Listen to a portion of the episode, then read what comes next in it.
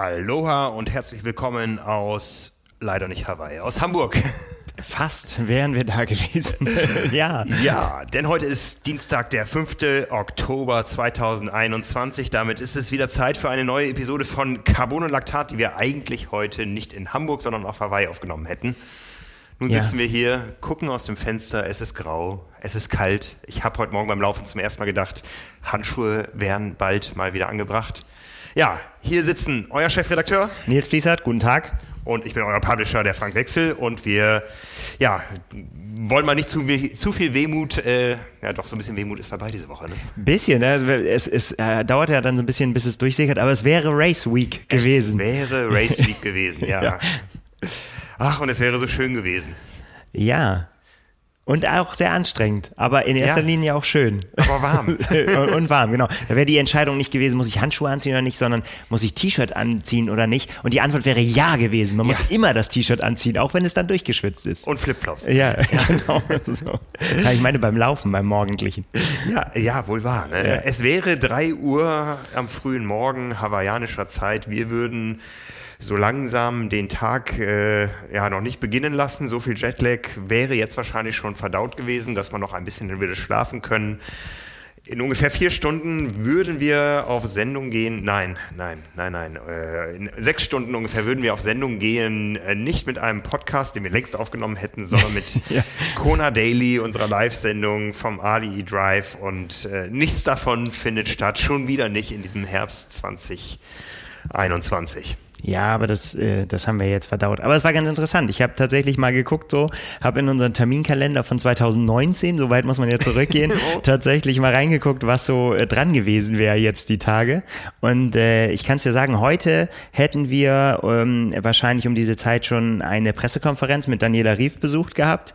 Wir würden uns für die Nationenparade vorbereiten und wir hätten schon hektische Bilder gemacht, auf jeden Fall vom Pier und Reportagen und Materialgeschichten. Das muss nämlich alles fertig sein, bevor der große Renntag kommt, ne? Weil der Wahnsinn beginnt ja dann danach erst. Ja. Und Nationenparade und die Pressekonferenz von Jan Frodeno wäre heute gewesen. Also auch immer ein großes gesellschaftliches Ereignis in der Race Week. Das Pressezentrum hätte aufgemacht am Dienstag. Ja. Stimmt, man dann Akkreditierung abholen und so weiter. Genau. Ach ja. Ja, ne? Und es wäre schon vieles schon auch gewesen, ja, der Path Run. Der wäre jetzt am Wochenende gewesen. Du hättest eine 5-Kilometer-Bestzeit aufgestellt. Vielleicht. Nach dem Wochenende würde ich sagen, wahrscheinlich hätte ich sie nicht aufgestellt. Ich habe auch keine neue 10-Kilometer-Bestzeit aufgestellt, aber weil es keinen Pathrun gab, habe ich mir die Kollegin Anna Bruder geschnappt und wir sind im Rahmen des Bremen-Marathons sind wir den 10er gelaufen, den so quasi als Pathrun-Gedächtnis-Event und Run und dass man mal wieder sich eine Startnummer ans T-Shirt heftet. War das der ursprüngliche Plan, dass Anna dich auf Hawaii paced? Nee, das war nicht der Plan. Das hätte ich auch nicht zumuten wollen. Nein, bei Anna ist es so, die muss erstmal wieder reinkommen ins Laufen und es läuft sehr, sehr gut für sie, aber er hatte lange mit Verletzungen zu tun und so weiter und deswegen... Ja, also jetzt bin ich wirklich auf deine Version gespannt, weil Annas kenne ich. Ja. Sie hat dich gepaced, indem sie sich dich gebremst hat. Absolut. Ich habe vorher gesagt, wir laufen zusammen oder wir wollen zusammen ins Ziel laufen auf jeden Fall, wir wollen zusammenbleiben und ich habe gesagt, damit das überhaupt irgendwie vernünftig funktionieren kann, nimmst du die Uhr und du gibst das Tempo vor. Ich bin zwar immer so einen halben Meter vorgelaufen, aber immer irgendwie nach hinten geguckt und habe gedacht so, okay, jetzt Anna bleibt dann. Irgendwann hat sie auch mal gesagt so, wir werden ab Kilometer 6 schneller und nicht vorher.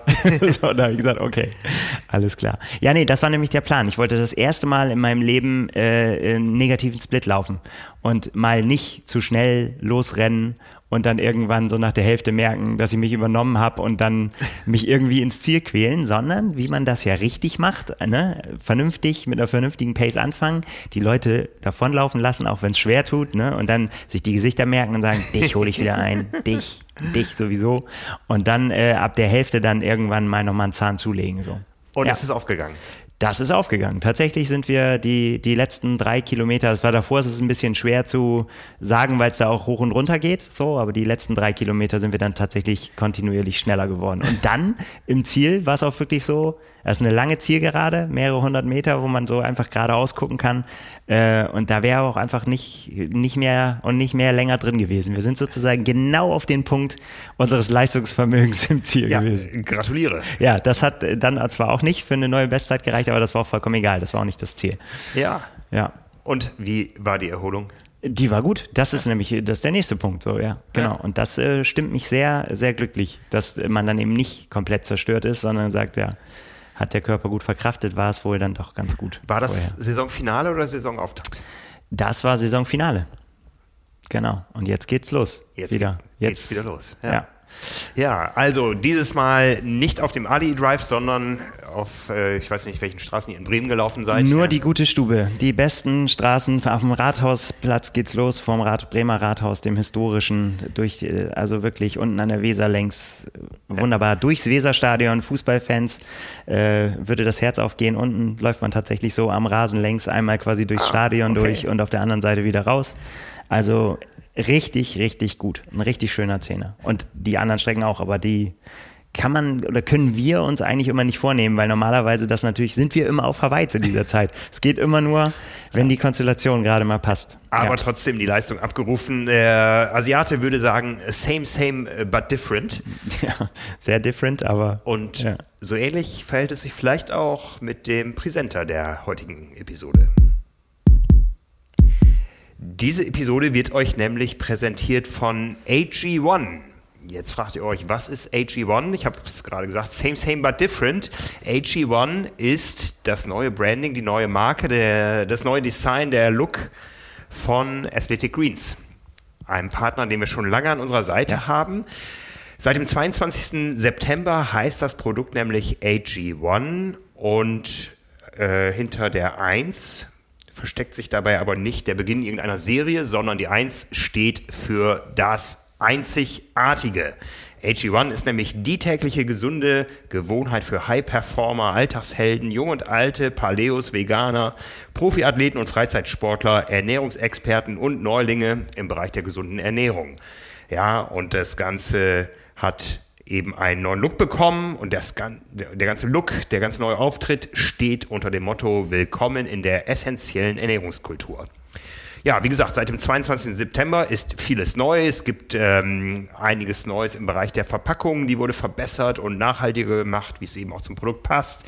Es gibt eine hochwertige Edelstahldose. Und mit dem Neuauftritt soll das ganze Produkt eben auch attraktiver gemacht werden für andere Zielgruppen. Am Produkt selbst hat sich gar nicht so viel geändert.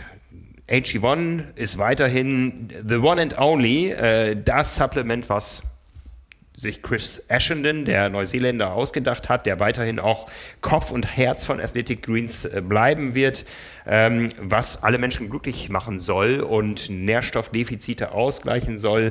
Das Ganze geschieht über 75 Vitamine, Mineralstoffe, viele weitere Zutaten aus dem Bereich der Vollwertkost, um die Nährstofflücken zu schließen. Und wir haben ja immer gesagt, wie viele Versionen es schon gab. Da wird sich allerdings was ändern, denn man ist inzwischen bei der 53. Version oder wie das auch in der Computersprache heißt oder bei der Softwareentwicklung, der 53. Iteration von wieder was gelernt. Athletic Greens bzw. AG1. Ja, viele von euch kennen das. Das ist ein Nahrungsergänzungsmittel, was man sich als Smoothie zubereitet, einmal am Tag.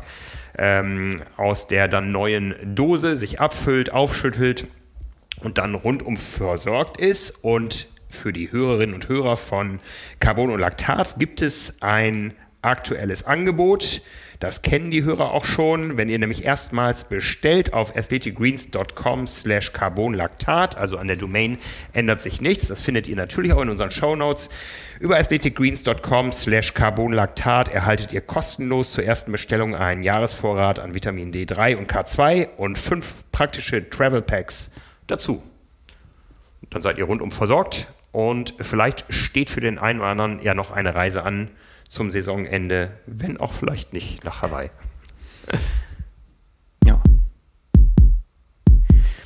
Ja, zurück Wir kommen aus der grünen Welt der Ernährung ins grüne Hawaii. Das wissen viele ja gar nicht, wie grün das da ist. Ja? Also man hat so diese Lava-Welten vor Augen, aber das ist ja nur die eine Seite. Wir wissen ja... Viel mehr kriegen wir auch nicht zu sehen. Also wir jetzt, wenn man keine Ausflüge machen kann. Ja, ne? Ja. Aber selbst die Athleten, die erleben das jedes Jahr anders. Das ist in einem Jahr mal grüner als im anderen Jahr oben, vor allen Dingen, wenn es nach Hawaii geht. Ja, also ja. Sehr regenreich. Das Ganze, ja, momentan aber nicht nur regenreich. Auf Hawaii hat sich nämlich ein bisschen was getan. Es ging ja auch ein bisschen durch die Medien. Es gab diverse Vulkanausbrüche in den letzten Tagen und Wochen. Nicht nur auf, wo war's? Gomera, La Palma, glaube ich. La Palma. Ja. Genau, wo wir spektakuläre und auch sehr schreckliche Bilder gesehen haben, sondern auch auf Hawaii hat der Kilauea mal wieder gebrodelt. Es ist ein bisschen ruhiger geworden jetzt. Die verschiedenen Warnungen, die es so allgemein für das Vulkangeschehen und auch für die Luftfahrt gibt, wurden gerade letzte Nacht wieder zurückgeschraubt. Aber, wie gesagt, es ist Race Week und die Race Week begann in Kailua-Kona mit einer dicken Wolke. Man denkt immer so, der Kilauea ist weit entfernt. Da liegt auch noch der Mauna Loa dazwischen, großer Vulkan. Man kriegt eigentlich gar nichts von mit. Das ist natürlich so, dass man in Kailua-Kona jetzt keine Lava sieht oder so, aber es gibt diese große Wolke, die nennt sich Wok. Ja. Ja, also was unser Smog manchmal ist, das ist der Wok auf Hawaii. Das ist ja alles, was aus der Erde da rauskommt, sehr viel Schwefeldioxid. Wenn man sich die Dimension mal vorstellt, 80.000 Tonnen Schwefeldioxid pro Tag. Das muss man sich erstmal irgendwo, kann man sich nicht vorstellen, glaube ich. Und zumindest wurde in Kailua-Kona in den letzten Tagen auch vor intensiven Outdoor-Aktivitäten gewarnt. Ach ja, also dann, na dann. Ja, also ja krass, ne? Stell dir mal vor, wie hektisch wir jetzt geworden wären, wenn jetzt wir da gestanden hätten und uns auf einmal so, wie wirkt sich das aus, das Wochenende? Ja, klassische Interviewfrage. Ja, ne? Also, ja, der eine oder andere hat da mehr oder weniger mit zu kämpfen. Ich habe ja auch, langjährige Podcast-Hörer wissen das, dass ich auch manchmal so zum Hüsteln neige und ich kenne das auch noch von Kailua-Kona. Wenn da die Luftqualität nicht gut ist, obwohl man ja nah am Meer ist, dann reizt mich das auch, also im negativen Sinne. Und dann können sich auch im Profibereich vielleicht Rennszenarien verschieben. Wir wissen, es gibt viele Asthmatiker auch unter Spitzensportlern, alle, die viel schwimmen, ja, da kennt man immer noch nicht so genau die Genese. Langjähriges Einatmen von Aerosolen über der Chlorgrenze, ob das die Atemwege reizt. Ne, es gibt halt viele Asthmatiker im Ausdauersport. Und nur deswegen bin ich dem Schwimmbad immer aus dem Weg gegangen. Ja, ne. Ja, ich muss mal einmal gerade hier etwas vorbereiten für gleich. Ja, was wäre sonst gewesen? Das Hoala-Swim. Das wäre auch schon gewesen am Sonntag. Das ist ja immer, sehe ich ja immer nur durch die Kamera, weil ich da ja so weit mich niemals rauswagen würde, wie ihr da alle rausschwimmt. Ja, wobei eigentlich wäre es ja der Samstag gewesen. Es gab ja nur einmal diese Ausnahme vor 2 Jahren. Woran lag das denn noch? An irgendeinem Kreuzfahrtschiff, was angelegt hat. Da konnte man nämlich das Hoala-Swim nicht am Samstag durchführen.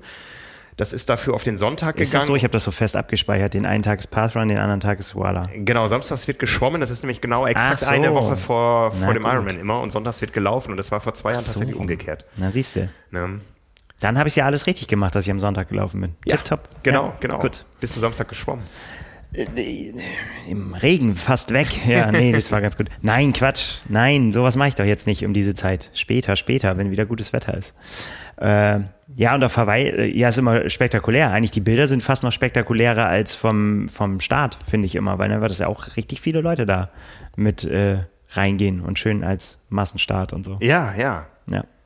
Wollen wir mal jemanden anrufen, der auf Hawaii auch schon geschwommen ist? Der sich damit auskennt, das machen wir mal, ja. Genau.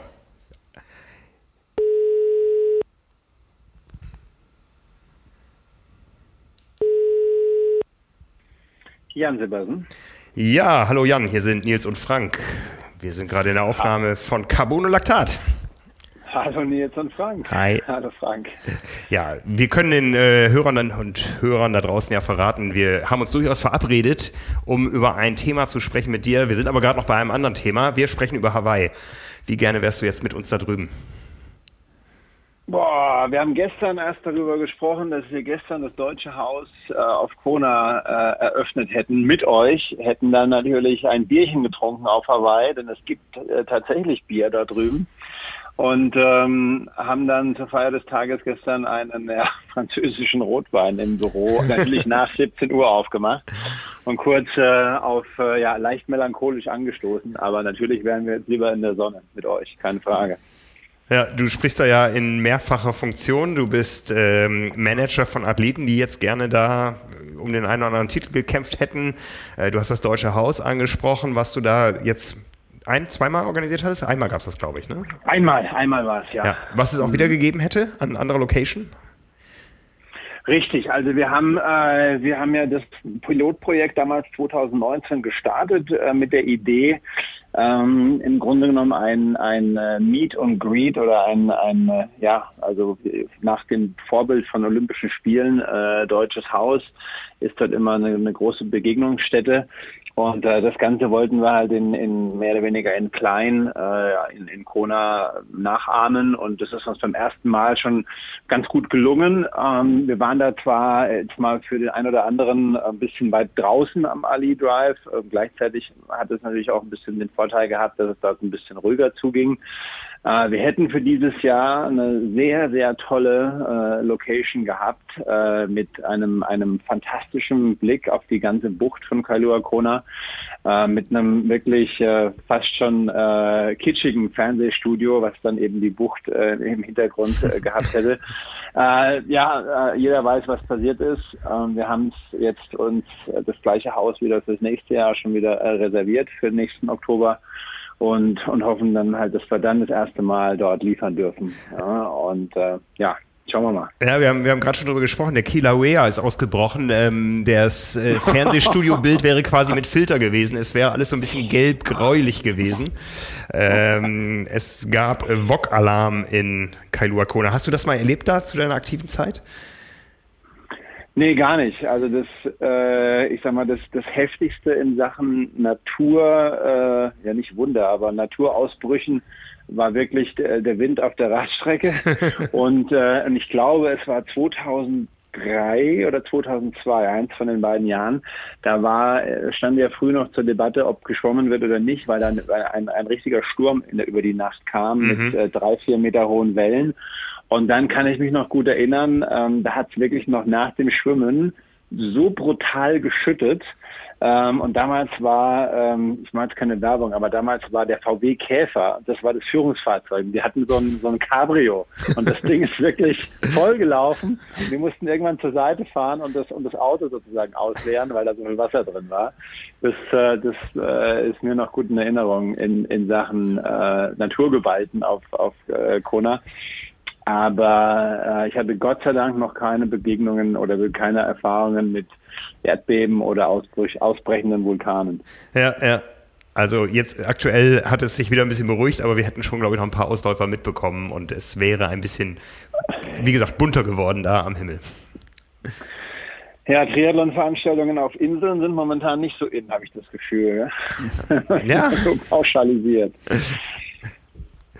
Ja, was es auch nicht mehr geben wird bei nächsten Hawaii-Veranstaltungen ist, dass man mit Delfinen schwimmen kann. Stellst du dich dann bereit, dass die Leute mit dir schwimmen können?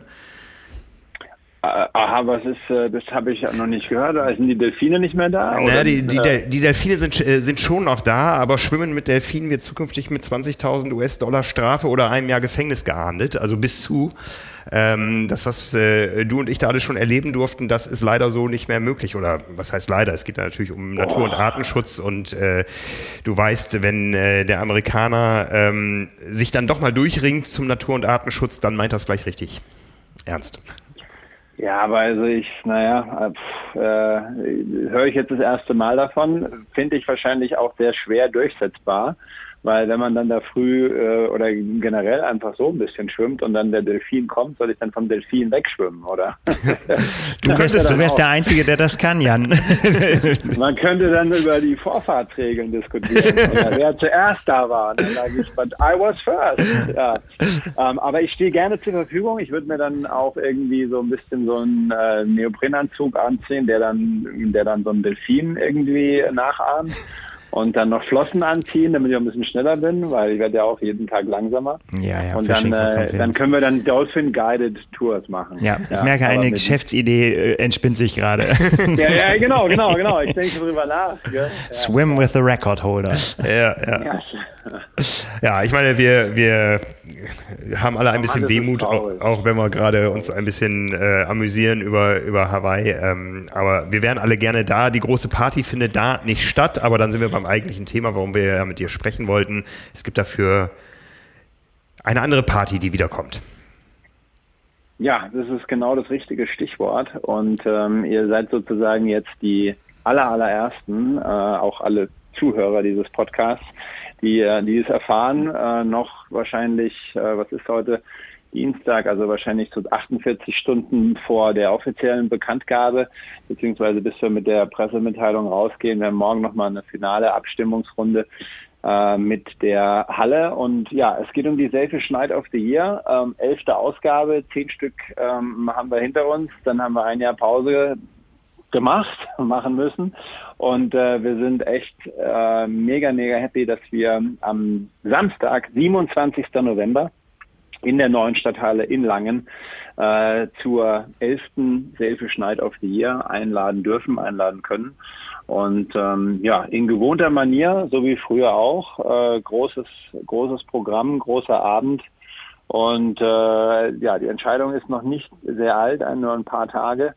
Von daher sind wir momentan gerade wirklich am Rödeln links und rechts und oben und unten, um das alles jetzt in Rekordzeit zusammenzubasteln.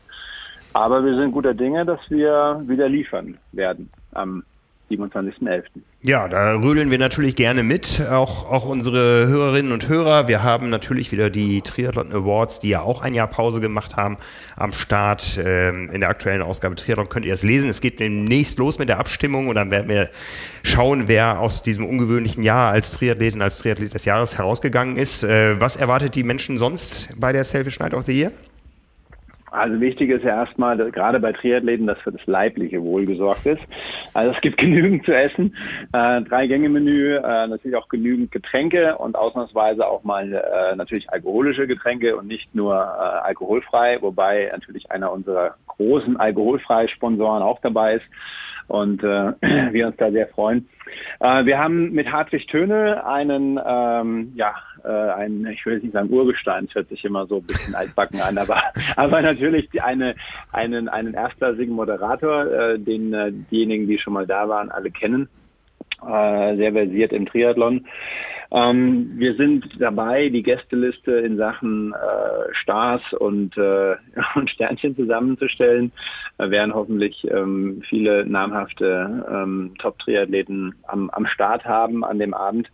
Wir arbeiten an einem Show-Act, der ein bisschen Abwechslung reinbringt. Wir werden mit Sicherheit wieder eine Tombola, eine Charity-Tombola auf die Beine stellen.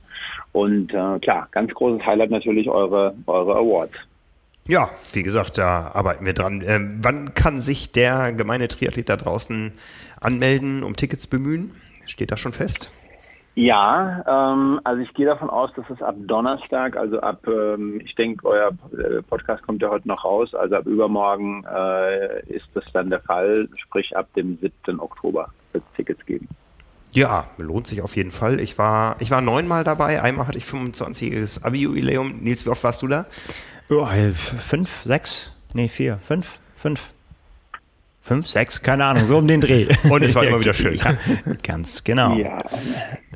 Ja, vielleicht noch ein kleiner Zusatz. Also Veranstaltung wird so stattfinden wie immer. Keinerlei Einschränkungen. Aber es wird eine 2G-Veranstaltung sein. Also genesen oder geimpft. Ja, das ist allgemein der Standard, glaube ich, inzwischen bei ganz vielen Veranstaltungen dieser Größenordnung und macht ja auch irgendwo Sinn und wird auch komplett von uns mitgetragen. Das kann ich wohl zumindest von meiner Warte sagen. Da stehen wir voll dahinter und ich bin mir sicher, dass die Halle trotzdem richtig voll wird und die Stimmung richtig gut.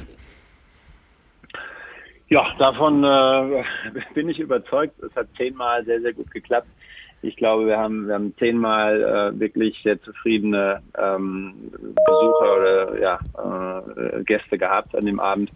Und da ist schon ein großer, wie soll ich sagen, Nachholbedarf, aber ich glaube schon viele freuen sich mal wieder ausgelassen zu feiern und das ist schon lange überfällig und da mache ich mir um die Stimmung keine Sorgen. Nee, mache ich mir auch nicht, weil ich gucke hier gerade in Nils Augen, der ist immer der den Laden nachher abschließt. Das, das Versprechen kann nämlich jedes Jahr immer wieder geben. Also wer mich sucht am Ende, dann ich bin da. So. Aber Nils, diesen Abschließtitel hat auch schon letzte Woche Björn Giesmann für sich beantragt. Ja, weil wir das ja immer zusammen machen, deswegen alles gut. Ach, ja, weil ich dachte, wir machen und er so, geil, kannst du schon mal ein paar Tickets für mich reservieren und ich schließe ja immer ab und gucke, dass alles ordentlich ist. Absolut, der Coach, ist da ist mit dabei und da kann man sich auf sein Wort verlassen. Das haut hin. Kriegen wir hin. Das hat er schon in Rot so zelebriert, das wird er jetzt in Langen. Wer Rot sagt, muss auch Langen sagen. Das ist schon seit vielen, vielen Jahren so. Und wer in Rot bis zum letzten Moment tanzt auf der Ziellinie, der muss es auch in Langen. So. Ne? So ist es. Genau. Ja, wir freuen uns alle sehr drauf. Jetzt müssen wir zählen, wie viele Wochen sind es noch? 8 dann noch ungefähr, ja. Also, ganz genau. Wie gesagt, dazwischen steht noch die Abstimmung über die Triathlon Awards. Es sind ja auch noch ein paar Rennen offen, über die Nils und ich gleich sprechen werden. Und dann schauen wir mal, wen wir da so auf die Bühne bekommen gemeinsam und wen wir da ehren und feiern werden. Ja. Ich kann es kaum erwarten. Ja. Wir auch nicht, ne? Also, wie gesagt, nach Corona und Abi-Jubiläum ist es ja für mich jetzt auch überfällig. Also, ja, diesmal muss ich den Laden abschließen. Ja, du musst uns ja auch nach Hause fahren. Ja, also stimmt, einer muss ja fahren, genau. Sehr schön. Einer muss fahren. Gut, Jan, halt uns weiter auf dem Laufenden. Wir freuen uns sehr drauf, ne? Für dich geht es jetzt erst nochmal wieder in die weite Welt. Ja, genau. Ich fliege übermorgen nochmal eine Woche in die Vereinigten Staaten, nach Kalifornien und bin da geschäftlich unterwegs. Da gibt es ja auch noch ein Rennen nächste Woche, oder? Nee, das ist ja erst übernächste Woche. Du bist noch zu früh, Jan. Ich bin zu früh. Ich gucke schon mal nach dem Rechten. Nein, also auch keine Spekulation über irgendwelche oder Athleten, die wir betreuen, managen oder sponsern, die dort starten. Nein, das hat damit ehrlich gesagt nichts zu tun. Und dann bin ich da, dann kümmere ich mich auch um die Selfie-Schneid und um ein paar andere Projekte. Und dann hoffe ich, dass wir uns, wir sowieso, aber dass wir und da haben Zuhörer, dass wir uns dann am 27.11. in Langen sehen und dort ein rauschendes Fest feiern. So machen wir das. Dir gute Reise. Klasse. Vielen Dank. Dankeschön. Okay. Ja, bis bald. Macht's gut. Ciao. Ciao. Ja, da geht's also wieder rund. Ich freue mich drauf. Wirklich. Ja. Ja, ist schön, wenn man dann wieder einfach viele Leute auch wiedersehen, die man eben aufgrund der wenigen Rennen so lange nicht gesehen hat auch, ne? Genau. Das wird gut. Das ist immer ein schöner Abschluss. Ja, wobei Abschluss ja dieses Jahr echt so ein bisschen schwierig ist, so, ne? Es fadet so ein bisschen. Es sind ja dann doch noch ein paar Rennen und es findet ja auch noch was statt und. Ja, es ist ganz kompliziert. Da werden irgendwie noch Preisgeldtöpfe aus dem Jahr 21 ausgefochten. Bei World Triathlon ist man schon längst im Jahr 22, weil bei der World Triathlon Championship Series. Ja, bei Ironman geht's auch schon viel um Qualifikationen für welches Jahr eigentlich? Ja, genau. Das Thema hatten wir letzte Woche ausführlich, aber wie gesagt, wir sind in vielen Bereichen noch mittendrin, ja, und ein ganz, ganz großes Highlight, wir haben es gerade erwähnt, wird sicher Kalifornien sein. Absolut. Also jetzt können wir es quasi rückwärts aufzäumen, so dass es das, was noch am weitesten von den Rennen, die jetzt so anstehen, noch in der Zukunft liegt. Am 24.10. Ironman California, das erste Mal, das ist eine Premierenveranstaltung und es gibt auch noch keine feste Startliste. Es gibt eine sehr, sehr lange Entry-Liste, auf die man aber immer nicht so viel geben kann. Es gibt aber mindestens zwei Namen, die das beide schon bestätigt haben, dass es das Rennen sein wird. Und damit ist der Aufmerksamkeitsfaktor schon hoch genug, ganz egal, wer da sonst noch startet. Das sind nämlich die Herren Jan Frodeno und Gustav Iden.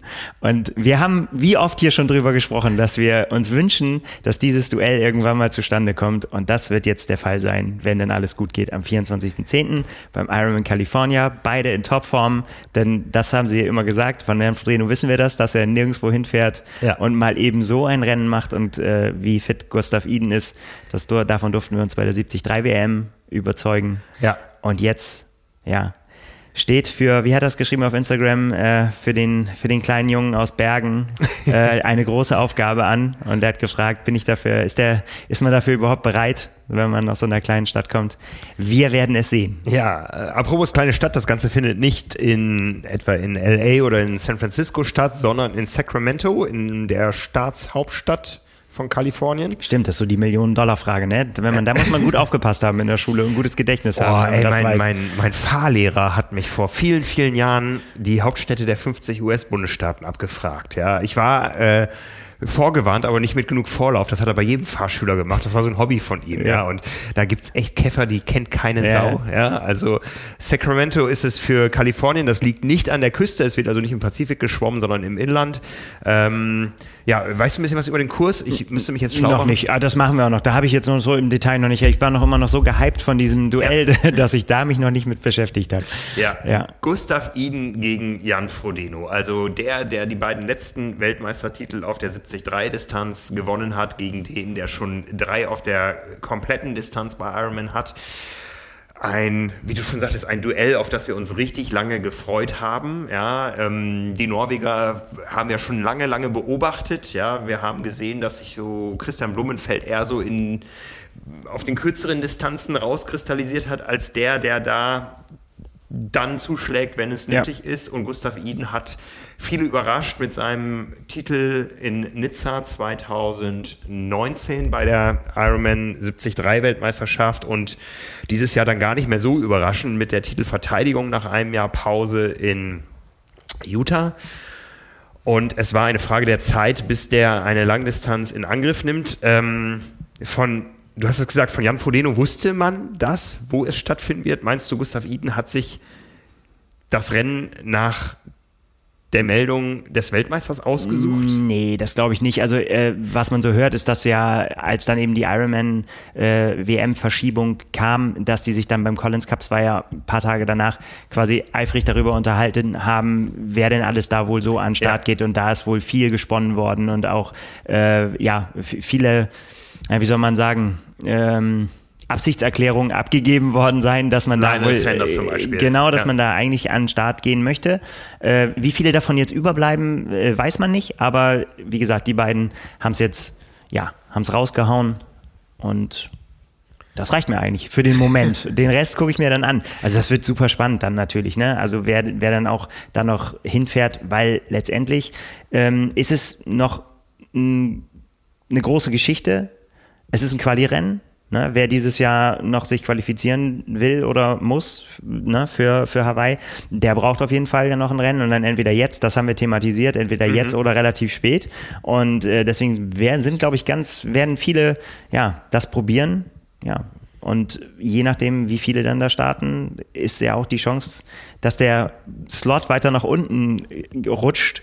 Ja, ganz gut eigentlich. Ja, wie gesagt, Iden als 73 Weltmeister, genauso wie Frodeno als Ironman-Weltmeister mit Historie qualifiziert für auch das späte Kona oder die spätere Ironman-WM im nächsten Jahr. Gehen wir mal zumindest davon aus, Bedingungen haben sich ja immer mal wieder leicht verschoben und geändert oder komplett über den Haufen geworfen, aber wir gehen mal davon aus, dass um die Slots andere kämpfen werden. Ja. Die beiden werden aber ganz bestimmt um den Sieg kämpfen. Wer holt den? Boah, gute Frage. Stand jetzt muss man ja sagen, Jan Frodeno, gibt es keinen Grund daran zu zweifeln eigentlich nach der Leistung dieses Jahr, was er gezeigt hat. Und von Gustav Iden hat man keinen blassen Schimmer, ob er das auf der Langdistanz bringen kann. Deswegen wäre man jetzt ein Prophet, wenn man sagen könnte, ich weiß das ganz genau, dass er das hinkriegt. Was er auf der 73-Distanz kann, weiß man. Mhm. Kann er das übertragen auf die Langdistanz? Das wird man sehen. Und wäre natürlich eine Riesensensation. Also muss man nicht lange drum reden, wenn Jan Frodeno da nicht, also wenn der das Duell verliert, nicht weil er irgendwie einen Platten hat, sondern weil er einfach Gustav Iden schneller war als er, dann wirbelt das den Status Quo im Triathlon gehörig durcheinander. Ich bleibe ja dabei und ich habe sehr, sehr lange Recht behalten und ich hoffe nicht, dass es nur daran lag, dass keine Rennen stattgefunden haben. Ich habe vor langer, langer Zeit schon gesagt, Jan Frodeno verliert kein Rennen mehr. Ja. Und Gustav Iden, der muss noch ein bisschen Lehrgeld bezahlen. Das werden wir dann sehen. Ja. Da können wir jetzt noch ein paar Wochen uns die Köpfe heiß reden. Das ist doch wunderbar. Vor allen Dingen, wenn man dann auch noch sieht, wer dann noch so rein... aber ja, letztendlich, das Spannende bei den beiden ist natürlich auch, dass die ja, sag ich mal, zu ähnlichen Renngestaltungen fähig sind. Ne? Also, dass wir nicht jetzt, wie wir, das haben wir ja schon oft thematisiert, ne? Dass wenn wir über Lionel Sanders reden oder über Sebastian Kienle oder über Sam Long oder über Joe Skipper, die alle jetzt noch gute Dinge abgeliefert haben, die brauchen ein anderes Rennszenario, die müssen da ran schwimmen. Ne? Und so, Jan Frodeno schwimmt vorne weg. Ne? Gustav Iden ist auch, kann auch gut schwimmen. Und kann gut Radfahren und kann vor allen Dingen auch sehr gut laufen. Also, und das ist da eben dann am Ende wirklich die Binsenweisheit, dass beim Laufen entschieden wird, aber das ist ja in jedem Triathlon so, aber wir werden sehen, ja, wie spannend es dann auch wird. Und das ist dann überhaupt, erinnere dich mal, wann ist denn das überhaupt das letzte Mal, das ist ja schon Jahre her im Prinzip, dass Jan Frodeno sich am Ende noch mit jemandem auseinandersetzen musste. In Südafrika bei der 73 WM, auf Hawaii hat er mal mit Sebastian Kienle Schulter an Schulter ein paar Kilometer verbracht, aber ansonsten war das doch immer sehr, sehr souverän. Ja. Ich habe gerade mal so ein bisschen nebenbei hier mich durchgeklickt. Es gibt gute Nachrichten. Ironman hat für dieses Jahr noch 3 Live-Übertragungen geplant von Ironman-Rennen über Facebook Watch. Und zwar geht es los mit dem ebenfalls aller Wahrscheinlichkeit nach sehr, sehr gut besetzten Ironman Mallorca schon nächste Woche am 16.10. Am Samstag, ja, da ist es ja so, auf Mallorca, glaube ich, findet das Ironman-Rennen am Samstag statt und der Ironman 73 am Sonntag. Dann geht es weiter mit dem Ironman California am 24. Oktober 21. Jetzt müssen wir mal gerade rechnen. Kalifornien liegt für gewöhnlich, jetzt wird's kompliziert, das ist ja auch das Wochenende. Ist es schon das Wochenende der Zeitumstellung? Ich müsste jetzt nachgucken. Wahrscheinlich liegen wir 9 Stunden hinterher. Das heißt, wenn die morgens... Nein. Egal, wir gucken es doch so oder so, Frank. Ja. Ist doch egal, wann es kommt. Also der 24. Oktober ist ein Sonntag und wenn das Rennen da startet um, sagen wir mal, 7 Uhr morgens, ist es hier schon 9 Stunden später. Das wäre um 16 Uhr am Nachmittag, am Sonntagnachmittag. Das klingt nach einem Ausklingen eines Wochenendes auf der Rolle mit Facebook Watch vor der Nase. Ja. Und um das vollständig zu machen, das Rennen in Kalifornien ist ein Profirennen für die Männer. Es gibt auch noch eins für die Frauen, und zwar auch in den USA, in Florida, 2 Wochen später, am 6. November. Und auch das wird live übertragen und man hat da Leuten hören, dass da auch ein gutes Starterfeld inklusive deutscher Beteiligung sich aufmachen wird nach Florida. Also da gibt's noch das ein oder andere Highlight abzufeiern. Sehr schön. Ja. Absolut. Passt perfekt in meine eigene Langdistanzvorbereitung. Ja. Um Tipps abzugeben, da haben wir noch ein bisschen Zeit. Ja, das machen wir später. Genau, später. Übernächsten Woche dann. Ich kann schon mal ankündigen, nächste Woche bin ich schon auf dem Weg nach Hockenheim. Ich mache ein paar Tage Urlaub vorher. Ich bin beim Podcast nicht dabei. Das heißt, die ganze Vorberichterstattung für Mallorca und alles, was ansteht, läuft dann hier ohne mich. Aber ich freue mich drauf, dann bei Frodeno gegen Iden ein bisschen mitspekulieren zu können, wie das Rennen abläuft. Das machen wir dann. Ja, und Mallorca wird auch spannend. Also auch da, wie gesagt, kommen wir noch im Detail drauf, aber da können wir auf jeden Fall aus deutscher Sicht, werden sich da auf jeden Fall noch ein paar Leute zeigen. Florian Anger zum Beispiel, Boris Stein, die werden da um ihren, Florian Angert. Doch, der braucht noch den Slot. Ja, klar, der ist qualifiziert für Utah. Genau. Also das wird auf jeden Fall auch interessant nochmal am Ende des Jahres. Und da sind auch noch andere große Namen, auch noch Cameron Wolf steht auf der Startliste. Da weiß man nie, ob er, der steht auch auf vielen Startlisten. Aber ist, wenn er dann da ist, auf jeden Fall ja immer auch ein Kandidat, auf den man gucken muss. Und bei den Frauen auch. Ja, das machen wir alles später. Brauchen wir jetzt noch nicht drüber. Es kommt ja auch noch nächstes Wochenende, wo auch noch was ist. Genau. Und es war ja auch schon noch was letztes Wochenende. Ja, du hast gesagt, wir zäumen das Pferd von hinten auf. Machen wir mal bei dem weiter, was war. Ja. Challenge Salou war am Wochenende. ein bisschen kurioses Rennen wieder. Wir haben vorhin mit Jan Sibersen gesprochen, er hat über Schwimmabsagen mögliche, die dreuen am Horizont auf Hawaii und so weiter. Genauso ist es da jetzt gekommen. Aus dem Triathlon wurde ein Duathlon. Was in Hamburg die Blaualge war, haben wir da jetzt eben mit hohem Wellengang gehabt. Schwimmen konnte nicht stattfinden, stattdessen 5-Kilometer-Lauf zum Auftakt. Und wie das so ein Rennen durcheinanderwirbeln kann, hat sich dann nämlich eben auch gezeigt aus deutscher Sicht. Frederik Funk hatte sich viel vorgenommen, der wollte da quasi, so einen Befreiungsschlag hinlegen nach der 73 WM, wo es nicht so gelaufen ist, wie er sich das erhofft hatte. Und ja, nun ist es zum Duathlon gekommen und das, wie hat er sich ausgedrückt am Ende? Duathlon ist einfach eine andere Sportart, das musste er wieder einmal feststellen und es ist eine Sportart, die er nicht beherrscht und deswegen ist es ein bisschen bitter ausgegangen für ihn, kann man auch noch... Hat er meine vollen Sympathien für. Ja, also am Anfang, es ging ihm auch nicht alleine so, aber er hat noch geführt mit 2 Minuten, als er auf den abschließenden Lauf dann gegangen ist, aber konnte dann einfach nicht mehr gegenhalten. Gewonnen hat bei den Männern Colin Chattier vor Jorik van Ekdom und Robbie Deckard. Zwei Kurzdistanz, glaube ich, war ein Kurzdistanzler, der von mit Jorik van Ekdom, der tatsächlich auch von weit hinten noch nach vorne gelaufen ist. Und Colin Chattier ist so ein Name, der hier nicht so geläufig ist, aber der hat tatsächlich, war es sein drittes Mitteldistanz-Podium dieses Jahr, sein erster Sieg.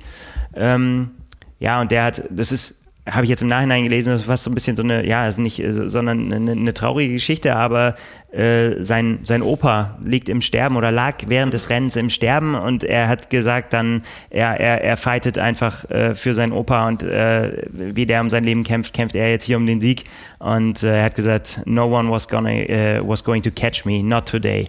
Also da ist er richtig mit Vollgas. Der war halt dann nicht einzuholen, auch wenn es ein trauriger Grund war, aber kann man mal sehen, was so die Psyche auch eine Rolle spielen kann. Ganz klar. Mhm. Ja, hat sich da den Sieg geholt. Bei den Frauen Lisa Norden wieder einen sehr starken Auftritt gehabt. Da habe ich so den Eindruck, wenn die sich an die Spitze setzt, dann ist auch Feierabend irgendwie so. Vor Elswisser und Lucy Hall. Und ja, ich habe es vorhin gesagt, gestruggelt hat Frederik Funk, der hat das Rennen ins Ziel gebracht. Kyle Smith hatte einen DNF, der war ganz vorne mit dabei, ist als erster, hat den ersten Lauf quasi vorne weg für sich entschieden und musste dann aufgeben, weil er an den Start gegangen ist, obwohl er noch die Folgen von einem Infekt, von einer Krankheit hinter sich, also er hat keinen Covid, aber dem ging es halt nicht gut und er wollte aber unbedingt noch ein positives Highlight. Der hat ja so viele positive Rennen gehabt am Anfang des Jahres und dann hat er viel, was er dann angefasst hat, war mit Pech verbunden und immer mal, war irgendwas, was ihn dann nach hinten geworfen hat und jetzt wollte er es quasi mit der Brechstange nochmal machen und nochmal ein gutes Rennen machen, was dann in einem DNF geendet ist und das hat bei mir so ein bisschen, das so ausgelöst, dass ich gesagt habe, so, wie clever ist das eigentlich jetzt zu diesem Zeitpunkt der Saison noch unbedingt immer noch was machen zu wollen, immer noch mal. Ich meine, es kann gut gehen, wie bei Joe Skipper in Chattanooga, der noch mal richtig einen rausgehauen hat und der sich jetzt entspannt zurücklehnt und sagt so, wie gehe ich denn die WM-Vorbereitung für St. George an? Aber das funktioniert halt nicht immer. Sam Long hat es übertrieben mit einem DNF in Chattanooga. Selbst Lionel Sanders, der ja ein sehr gutes Rennen hatte für sich, er hat selber gesagt in Chattanooga, so gut war er auf der Langdistanz noch nie unterwegs von dem, so wie es abgelaufen ist, dass er keine Einbrüche hatte und so weiter, aber eben weit weg vom Sieg. Ne? Er hat gesagt, 0 Chance, da einzugreifen. Mhm. Und er hat auch gesagt, ich mache auch jetzt nicht Kalifornien, obwohl ich es angekündigt habe, für mich ist jetzt hier auch Feierabend so. Und Da habe ich mich so ein bisschen reinversetzt gefühlt, weil da musste ich an dich denken, weil du ja auch so dein Highlight in Hamburg schon hattest und jetzt kommt Südafrika und alle reden eigentlich schon wieder vom neuen Saisonstart, wir vor allen Dingen auch. Ne? Und aber selber hat man noch so ein Ding vor der Brust, dass das schwierig ist. So, wann ist genug? Wann macht man mal einen Haken dran an der Saison? Oh, ganz, ganz, ganz schwieriges Thema. Ja, also wenn ich muss das selber erstmal einordnen, wenn du mich jetzt direkt fragst, also Hamburg war ja ursprünglich eher geplant, ja, und das war ja eigentlich von meiner ganzen Planung her so, ich mache Hamburg und dann fliege ich nach Tokio und dann war es das für dieses Jahr und vielleicht gibt es noch Hawaii, gut, wäre ein i-Tüpfelchen gewesen, ja, aber das war nie das Ziel, auf Hawaii oder zu einem so späten Saisonzeitpunkt nochmal top zu performen irgendwie. Also das hätte ich meine, machen wir uns nichts vor, ich werde nie Weltmeister, ja, ich muss es erstmal mit der Quali schaffen, aber das wäre irgendwie so ein Rennen, um es zu genießen oder um es mal von der anderen Seite wieder zu erleben nach exakt 25 Jahren gewesen, aber es war immer die Planung, sobald ich nach Japan fliege, ist die Saison eigentlich de facto vorbei. Es war ja auch ursprünglich mal geplant, dass ich viel länger nach Japan fliege mit Familie und so weiter. Ne? Naja, dann kam diese Verlegung von Hamburg und ich war vor Japan topfit und dann ist natürlich über Japan die Form so ein bisschen erodiert und so im Nachhinein sehe ich jetzt Hamburg eher so als das Aufbaurennen, das frühe, ja, nach einer ganz komischen Übergangsphase. Ich glaube aber, dass ich für Südafrika nochmal von der Vorbereitung, von der Form her besser sein kann, als ich das zu Hamburg war. Aber länger geht dann auch nicht. Ja, es ist tatsächlich auch für die Profis, denke ich, auch so eine schwierige Situation, weil es eben diesen klaren Cut mit Hawaii nicht gibt. Mhm, ne? Du musst jetzt halt wirklich überlegen, wie lange will ich es jetzt noch ziehen dieses Jahr, bevor ich rausgehe. Klar gab es das immer schon sonst auch, aber das war dann länger geplant. Dann war es immer klar, ich fahre nicht nach Hawaii und stattdessen mache ich irgendwas später noch, um mich wieder zu qualifizieren. Und jetzt habe ich irgendwie so den Eindruck, und machen wir uns nichts vor, es geht auch noch ganz schön um Geld. Ne? Letztendlich, es sind noch Rankings, die laufen. Wir haben das PTO-Ranking, wo wir gleich wieder nochmal im Detail drauf eingehen können.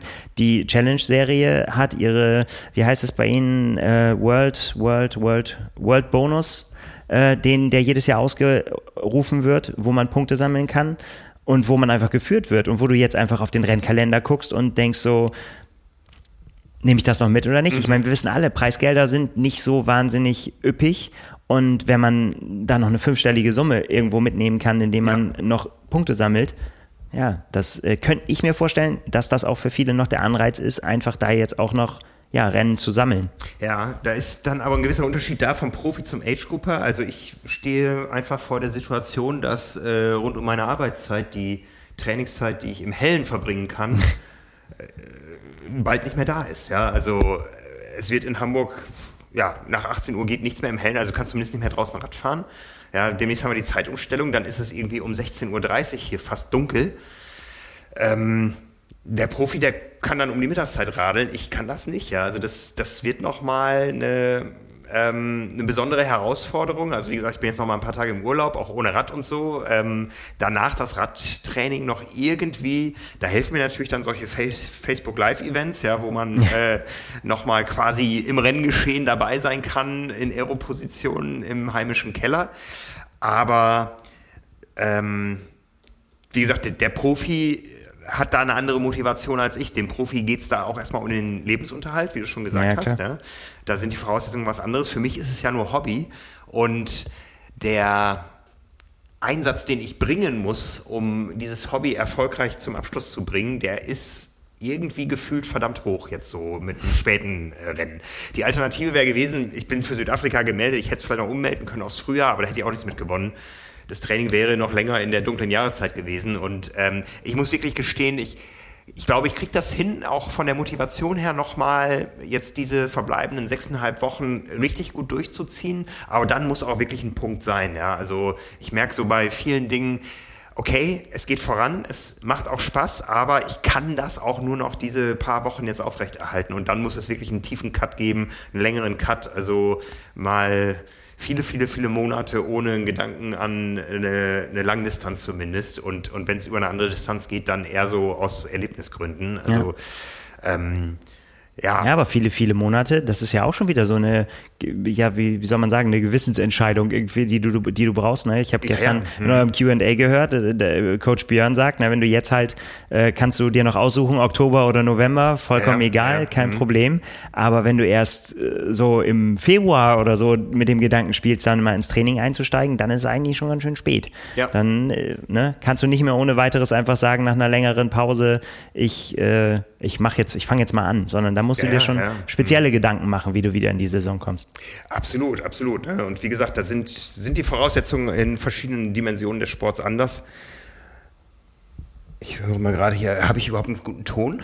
Jetzt wieder, ne? Irgendwie hat hier was gewackelt gerade, glaube ich. Ich setze mir mal hier eine Marke. So, aber da bin ich wieder. Ich meine, ich würde mich freuen, über dieses Thema mit vielen guten deutschen Profis in Südafrika philosophieren zu können.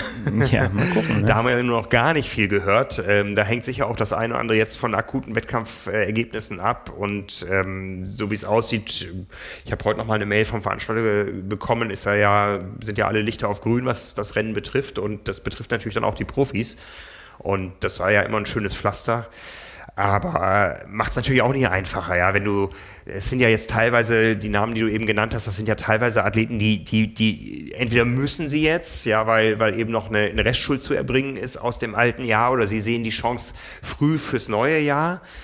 Und das Zeitfenster ist natürlich größer geworden dadurch, dass es kein frühes Hawaii gibt, aber du kannst natürlich auch, oder andersrum ausgedrückt, Nordamerikaner kann das. Das sehen wir beim Schwimmen auch immer. Die deutschen Schwimmer, die meckern immer, oh, da muss ich ja dreimal an einem Tag schwimmen. Ja, Michael Phelps, der holt 3 Goldmedaillen an einem Tag. Jetzt nicht mehr, aber und Lionel Sanders, der startet auch jedes zweite Wochenende auf einer Langdistanz. Und, jetzt wohl nicht mehr. Nee. Er hat jetzt einen neuen Coach. Ja. Also auch interessant irgendwie, ne? Also ist jetzt auch irgendwie so die Tage erst, der hat schon länger immer von meinem Coach geredet, es war aber nie so richtig klar, von wem spricht er denn jetzt eigentlich, ne? Das mit Cameron Wolf war eher nur so eine Spaßgeschichte, ne? Wo er gesagt hat, so, den tauscht er sich auch aus, aber es war nicht wirklich sein echter Coach. Aber er hat jetzt wohl tatsächlich einen neuen Coach und der Nachname ist sehr geläufig, der heißt nämlich Iden. Oh! Und mit Vornamen Mikael, das ist wohl der große Bruder von Gustav Iden, der als Assistenzcoach von dem norwegischen Mastermind, will ich mal sagen, Ariel Twiten gearbeitet hat.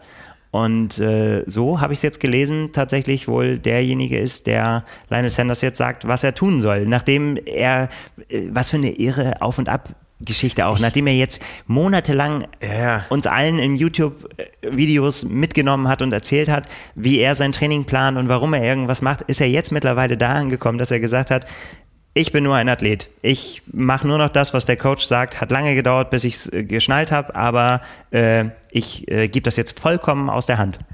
Ja. 10 Jahre hat es gedauert, hat er gesagt, bis er sich an den Gedanken gewöhnen konnte, dass er einfach Menschen vertrauen muss, die Expertise haben und die wissen, was gut für ihn ist. Und er ist jetzt quasi wirklich nur noch Befehlsempfänger. Ja, und weiß auch nicht, was er vorhat in den nächsten Monaten. Spannend. Kann er nichts zu sagen, muss der Coach sagen, was er machen soll. Ich glaube, ich habe den mal kennengelernt und zwar war der, glaube ich, mit dabei in diesem viel zu kleinen Zimmer, wo wir das Interview auf dem Balkon mit Gustav Iden und Kristian Blummenfelt gemacht haben.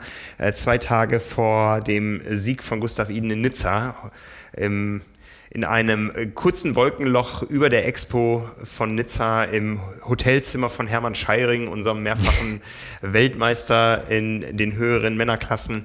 Da war er mit dabei, glaube ich. Ja. Mhm. Ja, also ich weiß gar nicht, wie wir jetzt drauf gekommen sind, aber für Lionel Sanders eben, der ja eine krasse Auf- und Ab-Saison hatte irgendwie und auch ganz unterschiedliche Ziele zu unterschiedlichen Zeitpunkten ausgerufen hat.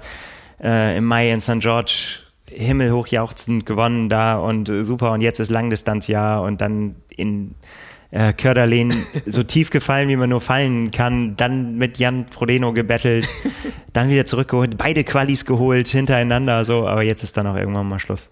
Also für ihn ist jetzt genug, auf jeden Fall, der scheint den Punkt jetzt gefunden zu haben. Ja, sehr schön, sehr schön. Ja, ich hoffe, dass ich das dann auch sagen kann am 21. November. Ja.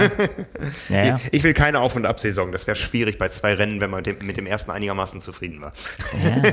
Aber es ist tatsächlich für den Kopf, glaube ich, also war ich jetzt nicht in der Situation oder bin es nicht, aber immer wieder umzustellen, so highlightmäßig, ist nicht so einfach. Es ist, glaube ich, auch eine Sache der inneren Einstellung. Es darf sich nicht so anfühlen wie Nachsitzen. das wäre, glaube ich, eine falsche Voraussetzung. Ja, ja. Also ich habe immer gewusst, die Voraussetzungen für Hamburg sind nicht gut und ich habe dieses Rennen in Südafrika noch gemeldet und da musst du natürlich nach dem ersten Rennen dich fragen, will ich das Ganze noch? Weil es war ja, ich wiederhole mich da jetzt, es war ja keine normale Vorbereitung, es war ja furchtbar anstrengend irgendwie insgesamt und kann ich diese Kraft nochmal aufbringen, aber ich merke, ja, mit einem Ziel geht das. Also ich war immer ein Sportler, ich konnte nie ohne Ziele trainieren. Also wenn ich kein Ziel hatte, dann bin ich auch nicht ins Training gegangen. Ja, also es war nie so, so bin ich einfach in frühester Jugend, nicht in frühester, sondern in mittlerer Jugend sozialisiert worden. Ich habe immer auf ein Ziel hintrainiert und wenn ich kein Ziel hatte, dann habe ich eben auch mal 19 Jahre Pause gemacht und zugenommen und so weiter und dann brauchte ich neue Ziele und dann ging das auch wieder. Ne? Und damit funktioniert das auch ganz gut jetzt. Ne? Und ja, wollen wir mal gucken, es geht ja vielen anderen so, es bildet sich gerade so ein kleines, nettes deutsches Reisegrüppchen, ja, wir stehen da in Kontakt mit ein paar Leuten, verabreden uns schon, selbst zum langen Lauf, Vorbereitungslauf hier in Hamburg, bin ich schon so halb verabredet nach dem Urlaub, ohne dass wir ein Datum haben, aber sowas hilft natürlich auch, wenn du weißt, du machst das da nicht alleine, du bist da nicht komplett anonym unterwegs, sondern wenn man sich da irgendwie gegenseitig so ein bisschen anspornen kann, dann ist das super, ne? Weil es ist ja doch eben azyklisch, ja, also du sagtest es schon und gestern hatten wir dieses Q&A zum Saisonbeginn von Power and Pace, von den Trainingsplänen, das kann sich auch jeder nochmal anschauen, das ist auf dem YouTube-Kanal noch zu finden, wir haben eine Stunde getalkt, Jule, Björn und ich mit den Fragen der Community zum Thema Saisoneinstieg und das fühlte sich schon auch für mich so ein bisschen azyklisch an, ja, weil wie Saisoneinstieg, ja, ne, also und morgen Abend machen wir den ersten Live-Ride der neuen Saison zum Angewöhnen, zum Wiederreinkommen, erstmal 45 Minuten G1, also ich überlege mir, ob ich vorher schon eine Stunde Intervalle fahre oder das hinterher mache irgendwie, ja, fühlt sich alles so ein bisschen falsch an, aber irgendwie auch gut. Ja. Ne? Also ich habe noch nicht jetzt den Tagestracker, aber so dieses Gefühl, es geht wieder los in die entscheidende Phase. Ich habe auch noch mal 2 Kilo abgenommen seit Hamburg und so. Also das ist schon ein tolles Gefühl, ja. Also und das ist auch, glaube ich, immer das Thema, von welchem Level kommst du, ja, und von einem ja immer noch passablen Level, was ich zu Hamburg hatte, nochmal 12 Wochen hinten raus neu aufzubauen, ist einfach was anderes, als bei komplett null wieder anzufangen. Ja, also wenn ich mich dran erinnere, wie zäh sich die ersten Laufintervalle oder längeren Läufe oder überhaupt alles, was unter 5,30 pro Kilometer war, irgendwann mal anfühlte, und wie das jetzt so nach einer Langdistanz wieder ging, ja, auch eine Frage, über die man lange philosophieren könnte, wann steigt man wie wieder ein nach so einer Langdistanz, ja. Ich finde jetzt für mich so diese 12 Wochen eigentlich einen schönen Zeitraum, um da nochmal auf einen neuen Gipfel zu steigen. Ja, am Ende werden wir sehen, wofür es gut ist, ja. Also ich möchte ein besseres Rennen machen als in Hamburg und da arbeite ich drauf hin. Ich meine, das ist ja... ich gehe sogar schwimmen. Ja, oh Gott, sehr gut, sehr gut. Ja. Ein anderer Punkt ist ja, wenn du, da können wir nochmal den Bogen zu den Profis zurückschreiben, wenn du tatsächlich, und Frederik Funk, den Namen haben wir schon genannt vorhin, wenn du weißt, dass du eine sehr gute Form hast und es immer irgendwas passiert. Ne? Ja. Über 73 WM haben wir gesprochen, Pech gehabt, Schlagloch und so weiter.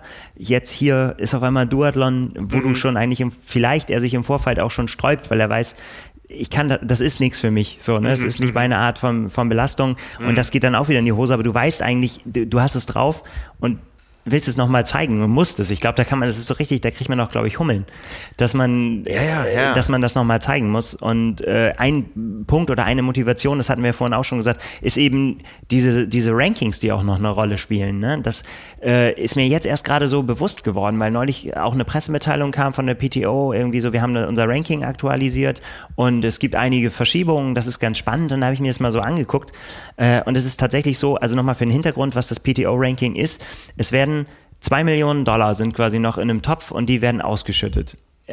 Noch am Ende des Jahres, Stichtag ist der 31.12. Und los ging es quasi mit dem 1.12.2020, damit hier Challenge Daytona und so noch mit drin ist. So. Und diese Ranking-Liste, die es gibt, die man vielleicht schon mal gesehen hat, PTO World Ranking nennt sich das, funktioniert so, dass die jeweils 3 besten Rennen, die man hat, daraus der Schnitt ergibt den Punktestand, den man hat. Also man kann 3 Rennen einbringen, die 3 besten werden gelevelt, also und dann da ist genau festgelegt, welches Rennen da gilt, also alles oberhalb der olympischen Distanz und das muss dann von der PTO quasi so abgesegnet werden als Haken, es muss ein relevantes Preisgeld geben und so weiter, dann zählt das quasi so als Rennen für die PTO gerankten Profis und wie gesagt, diese Töpfe werden noch ausgeschüttet und es gibt noch einige Rennen, wo sich noch was tun kann und interessanterweise hat sich nämlich, wie gesagt, jetzt irgendwie in den letzten Wochen nämlich oder seit der letzten, ja doch in den letzten Wochen kann man sagen, mit einigen Ergebnissen da auch noch ganz schön was getan. Also nur mal so, wir können ja mal die Top 5 nennen bei den Männern und bei den Frauen. Nochmal zum Verständnis, ja. Du musst letztendlich 3 perfekte Rennen haben, egal wann die waren in diesem Zeitraum. Das 4., 5., 6. kommen überhaupt nicht in die Wertung. Genau, das ist dann quasi egal, sonst immer nur deine Highlights kommen quasi rein. Und der Schnitt aus denen ergibt den aktuellen Wert. Ja, das heißt, du weißt jetzt, wo du stehst und dann musst du dir überlegen, kann ich nochmal mehr Punkte? Ganz genau. Ja. Und das mit den Punkten ist so eine Sache, weil das nämlich relativ kompliziert ist, dieses Ranking. Das habe ich mir mal angeguckt, weil ich das nämlich auch nicht, ich habe das immer nur so im Hinterkopf, ne? Das ist so nicht ganz so einfach. Also wir kommen nachher vielleicht nochmal kurz auf die Challenge-Wertung, da ist es total übersichtlich. Na, da ist ganz klar, wie viele Punkte es gibt. Hier hat man sich schon ein bisschen Gedanken gemacht, um das möglichst fair zu machen und so weiter. Wird auch von vielen kritisiert, weil so eine kleine persönliche Komponente damit drin ist, aber es funktioniert folgendermaßen, wenn ich das jetzt richtig zusammenkriege.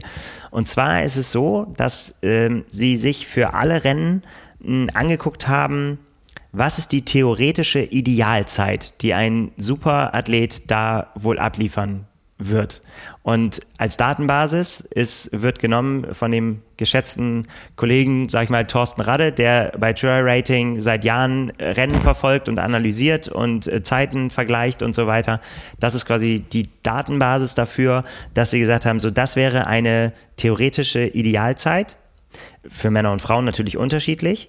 Und es gibt eine sogenannte Adjusted Zeit, also eine angepasste Zeit, die berücksichtigt, wie die Bedingungen an dem Tag waren. Das heißt, man kann das im Prinzip oder sein werden, wenn man schon vorher weiß, das ist heute ist Sturm oder totaler Regen oder weiß was ich, keine Ahnung, dann wird die Zeit quasi aus Erfahrungswerten angepasst.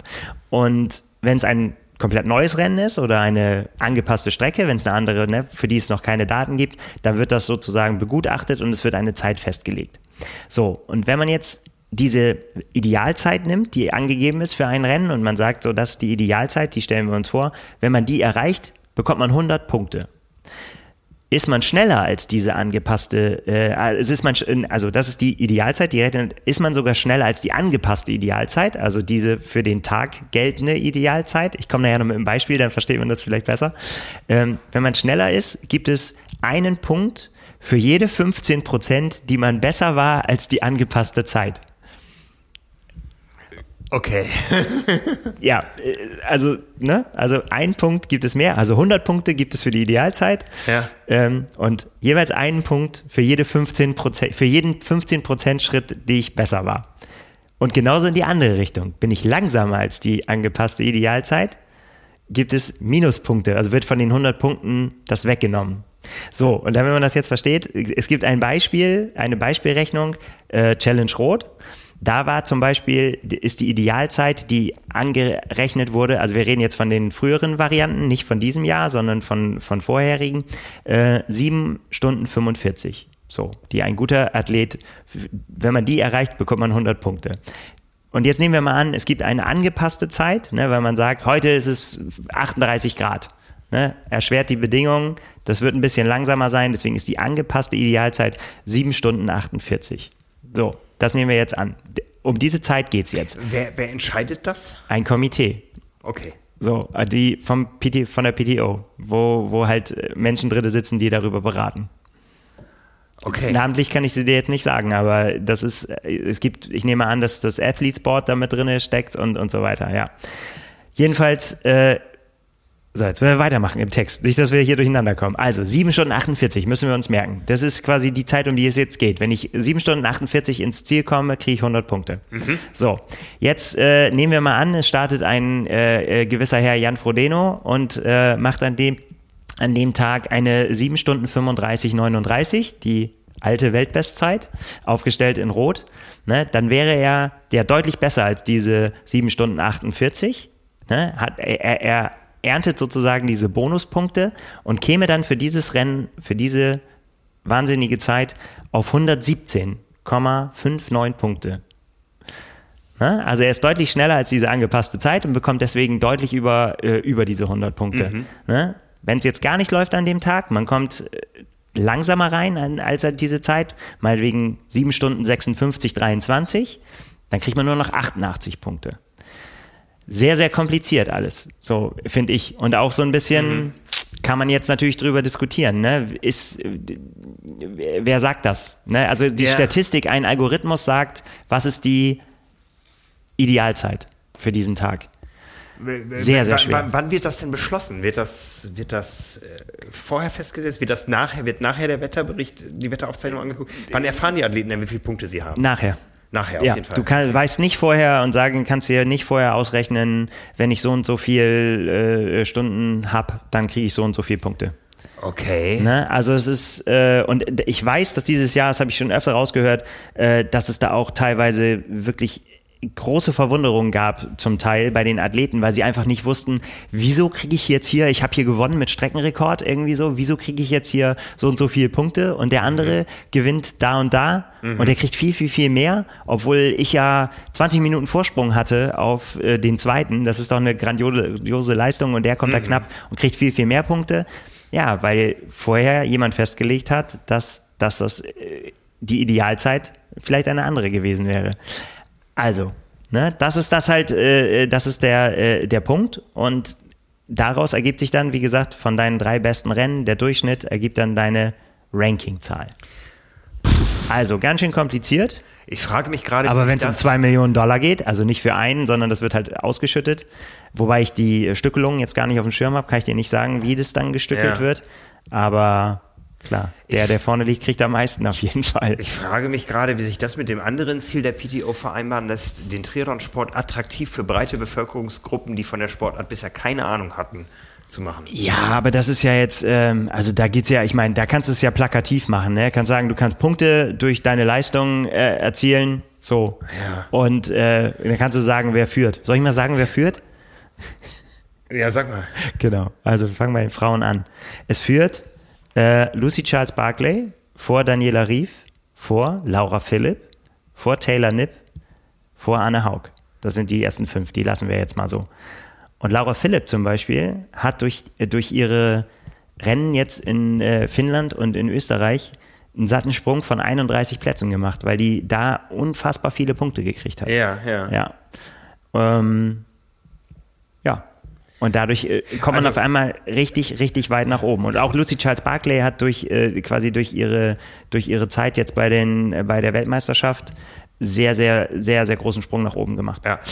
Nochmal andersrum gefragt, hätte jetzt Laura Philipp ernsthafte Konkurrenz gehabt, zum Beispiel in Klagenfurt, und hätte eine andere Athletin um 1 Sekunde geschlagen, dann hätten die fast die gleiche Punktzahl bekommen. Die Platzierung selbst spielt keine Rolle. Es geht nur darum, welche Zeit. So verstehe ich das. Ich hoffe, ich sage jetzt nichts Falsches, sondern es geht nur tatsächlich darum, wie nah oder weit weg bist du eben von dieser errechneten Idealzeit. Okay. Mhm.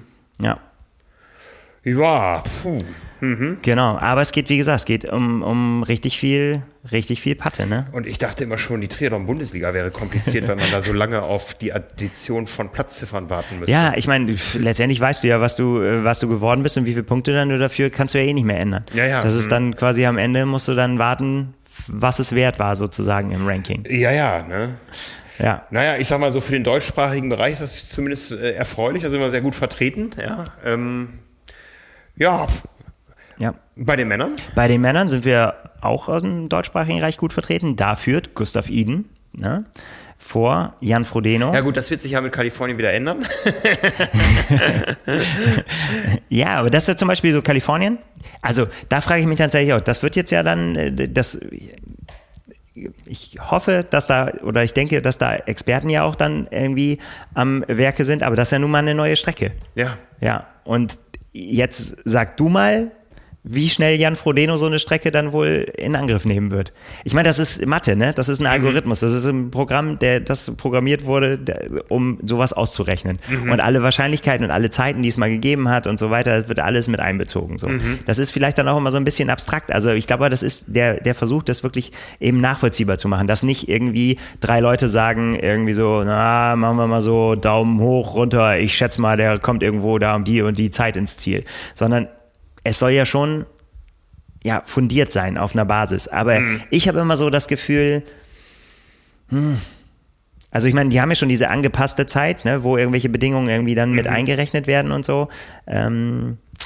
Keine Ahnung, stecke nicht, da müssen wir tatsächlich immer Thorsten mal zu befragen, ein bisschen tiefer nochmal reingehen, wie dieses Ranking zustande kommt. Ich meine, aber jetzt mal abgesehen davon, ne, Gustav Iden vor Jan Frodeno, vor Sam Long, vor Patrick Lange, vor Daniel Beckegaard. Ja, da hast du schon, das sind ja schon die Jungs, die auch eine Rolle gespielt haben dieses Jahr oben. Ne? Also es ist jetzt, von daher kann man schon sagen, passt schon. Das schon, ja, das spiegelt schon das Leistungsvermögen irgendwo wieder. Ne? Aber ich frage mich immer, Leute, man könnte es doch so einfach machen, ja. Ich erinnere mich noch, früher gab es die Triathlon-Weltmeisterschaft, da war der durchs Ziel gelaufen ist, als erster war Weltmeister und bei den Frauen ganz genauso, ja. Und es gab nebenbei immer den Weltcup und das war schon so kompliziert irgendwie, weil es so viele Rennen gab und jedes Land, was irgendwie einen Präsidenten wählen musste, noch ein Rennen bekommen musste und sowas irgendwie. Und das ist dann eskaliert. Und dann gab es diesen Cut, es wurde eingeführt, die World Triathlon Series, hieß sie damals, ja, mit ein paar Rennen und es gab Punkte und man konnte irgendwie sich ein oder zwei Streichergebnisse erlauben. Inzwischen ist auch das wieder so aufgebläht und angewachsen und man, ja, am Ende weißt du dann auch wieder, dass nach dem Grand Final der Sieger mit hoher Wahrscheinlichkeit irgendwie nochmal so viele Punkte sammelt, dass er auch irgendwo relativ weit oben landet, aber es ist einfach nach wie vor kompliziert. Dann haben wir hier in Deutschland dieses Phänomen Bundesliga, was immer gleich läuft und wenn Buschütten nicht gewinnt, wird es angezweifelt, dass das alles vernünftig ist, das System. Ja, also, war jetzt böse, Entschuldigung. Ne? Und jetzt kommt die PTO an, die haben im letzten Jahr ihre Championship gemacht, ja, da gab es einen Start und dann sind die geschwommen und dann sind die viele Runden im Kreis gefahren und dann sind die noch gelaufen und dann gab es am Ende einen Sieger und der hat das meiste Geld abgegrast, ja. Dann kam der Collins Cup, okay, der auch übrigens Punkte gebracht hat? Ach so, okay. Ne? Ja, also der war schon ein bisschen erklärungsbedürftig, aber diejenigen, die sich da die Übertragung angeschaut haben, die haben schon am Ende verstanden, um was es geht und wie das Ergebnis zustande kommt, zumal es da ja auch einigermaßen eindeutig war. Aber jetzt dieses World Ranking, hoi, ja gut, man will das Geld gerecht verteilen. Das ist ein Ansinnen, was ich durchaus verstehen kann, aber das wird niemand draußen verstehen. Da brauchst du gar nicht versuchen, das dem Nicht-Sport-Interessierten irgendwie zu erklären. Ja, da musst du einfach sagen, das ist unsere Weltrangliste, das sind unsere besten Athleten und die verdienen das meiste Geld, Punkt. Ja, aber du kannst nicht das unter einen Hut bringen mit dem Ziel, wir wollen den Sport attraktiv machen für eine breite Öffentlichkeit. Ja, aber über andere Formate geschehen. Ja. Ich bin dann noch ein bisschen hin und her gerissen. Interessant ist auf jeden Fall auch, wenn man sich dann anguckt in der Liste, wie die Ergebnisse zustande gekommen sind. Also wenn man dann guckt, wie die Punkte zusammen. Ne? Also wenn man jetzt zum Beispiel Gustav Iden nimmt, bei dem waren es seine 3 besten Rennen, die er eingebracht haben. Das Beste war sein Collins Cup Ergebnis, hat 111 Punkte gebracht, die Kommazahlen lasse ich jetzt mal weg. Dann jetzt 73 WM, hat 110 Punkte gebracht, also war er bei beiden Rennen über der erwarteten Zeit, der Idealzeit. Und sein Sieg bei der Challenge Daytona hat 100 Punkte gebracht. Also da war er quasi auf Kurs. Ja, so, da hat er quasi 100 Punkte für den erwarteten Tag. Bei Jan Frodeno zum Beispiel, sehr interessant, der ja auch nicht so wahnsinnig viele Rennen gemacht hat. Ne? Ja, da muss man darf man nicht so, ne? Sein bestes Rennen, auch der Collins Cup, ne? Auch sogar noch ein bisschen mehr, 112 Punkte, ein Punkt mehr, war ja auch ein bisschen schneller als Gustav. Es gibt aber noch Nachkommastellen, ja? Ja. Also, genau.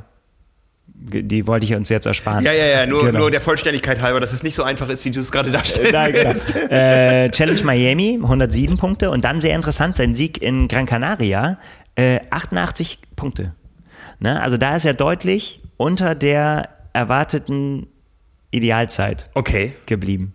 War aber im Ziel völlig fertig. So. Ja. Genau. Und wo es dann ja so ein bisschen kurios wird, ist dann, dass du ja dann die Zeiten, ich meine, das ist ja, liegt ja in der Natur der Sache auch, dass du Zeiten nicht vergleichen kannst, weil es sind ja unterschiedliche Rennen, ne? Ja. Aber das kann natürlich, dass dann so die Stimmen auch laut werden, so, ich habe in 7 Stunden, weiß was ich, gefinisht und der in so, der kriegt mehr Punkte, obwohl er langsamer war als ich.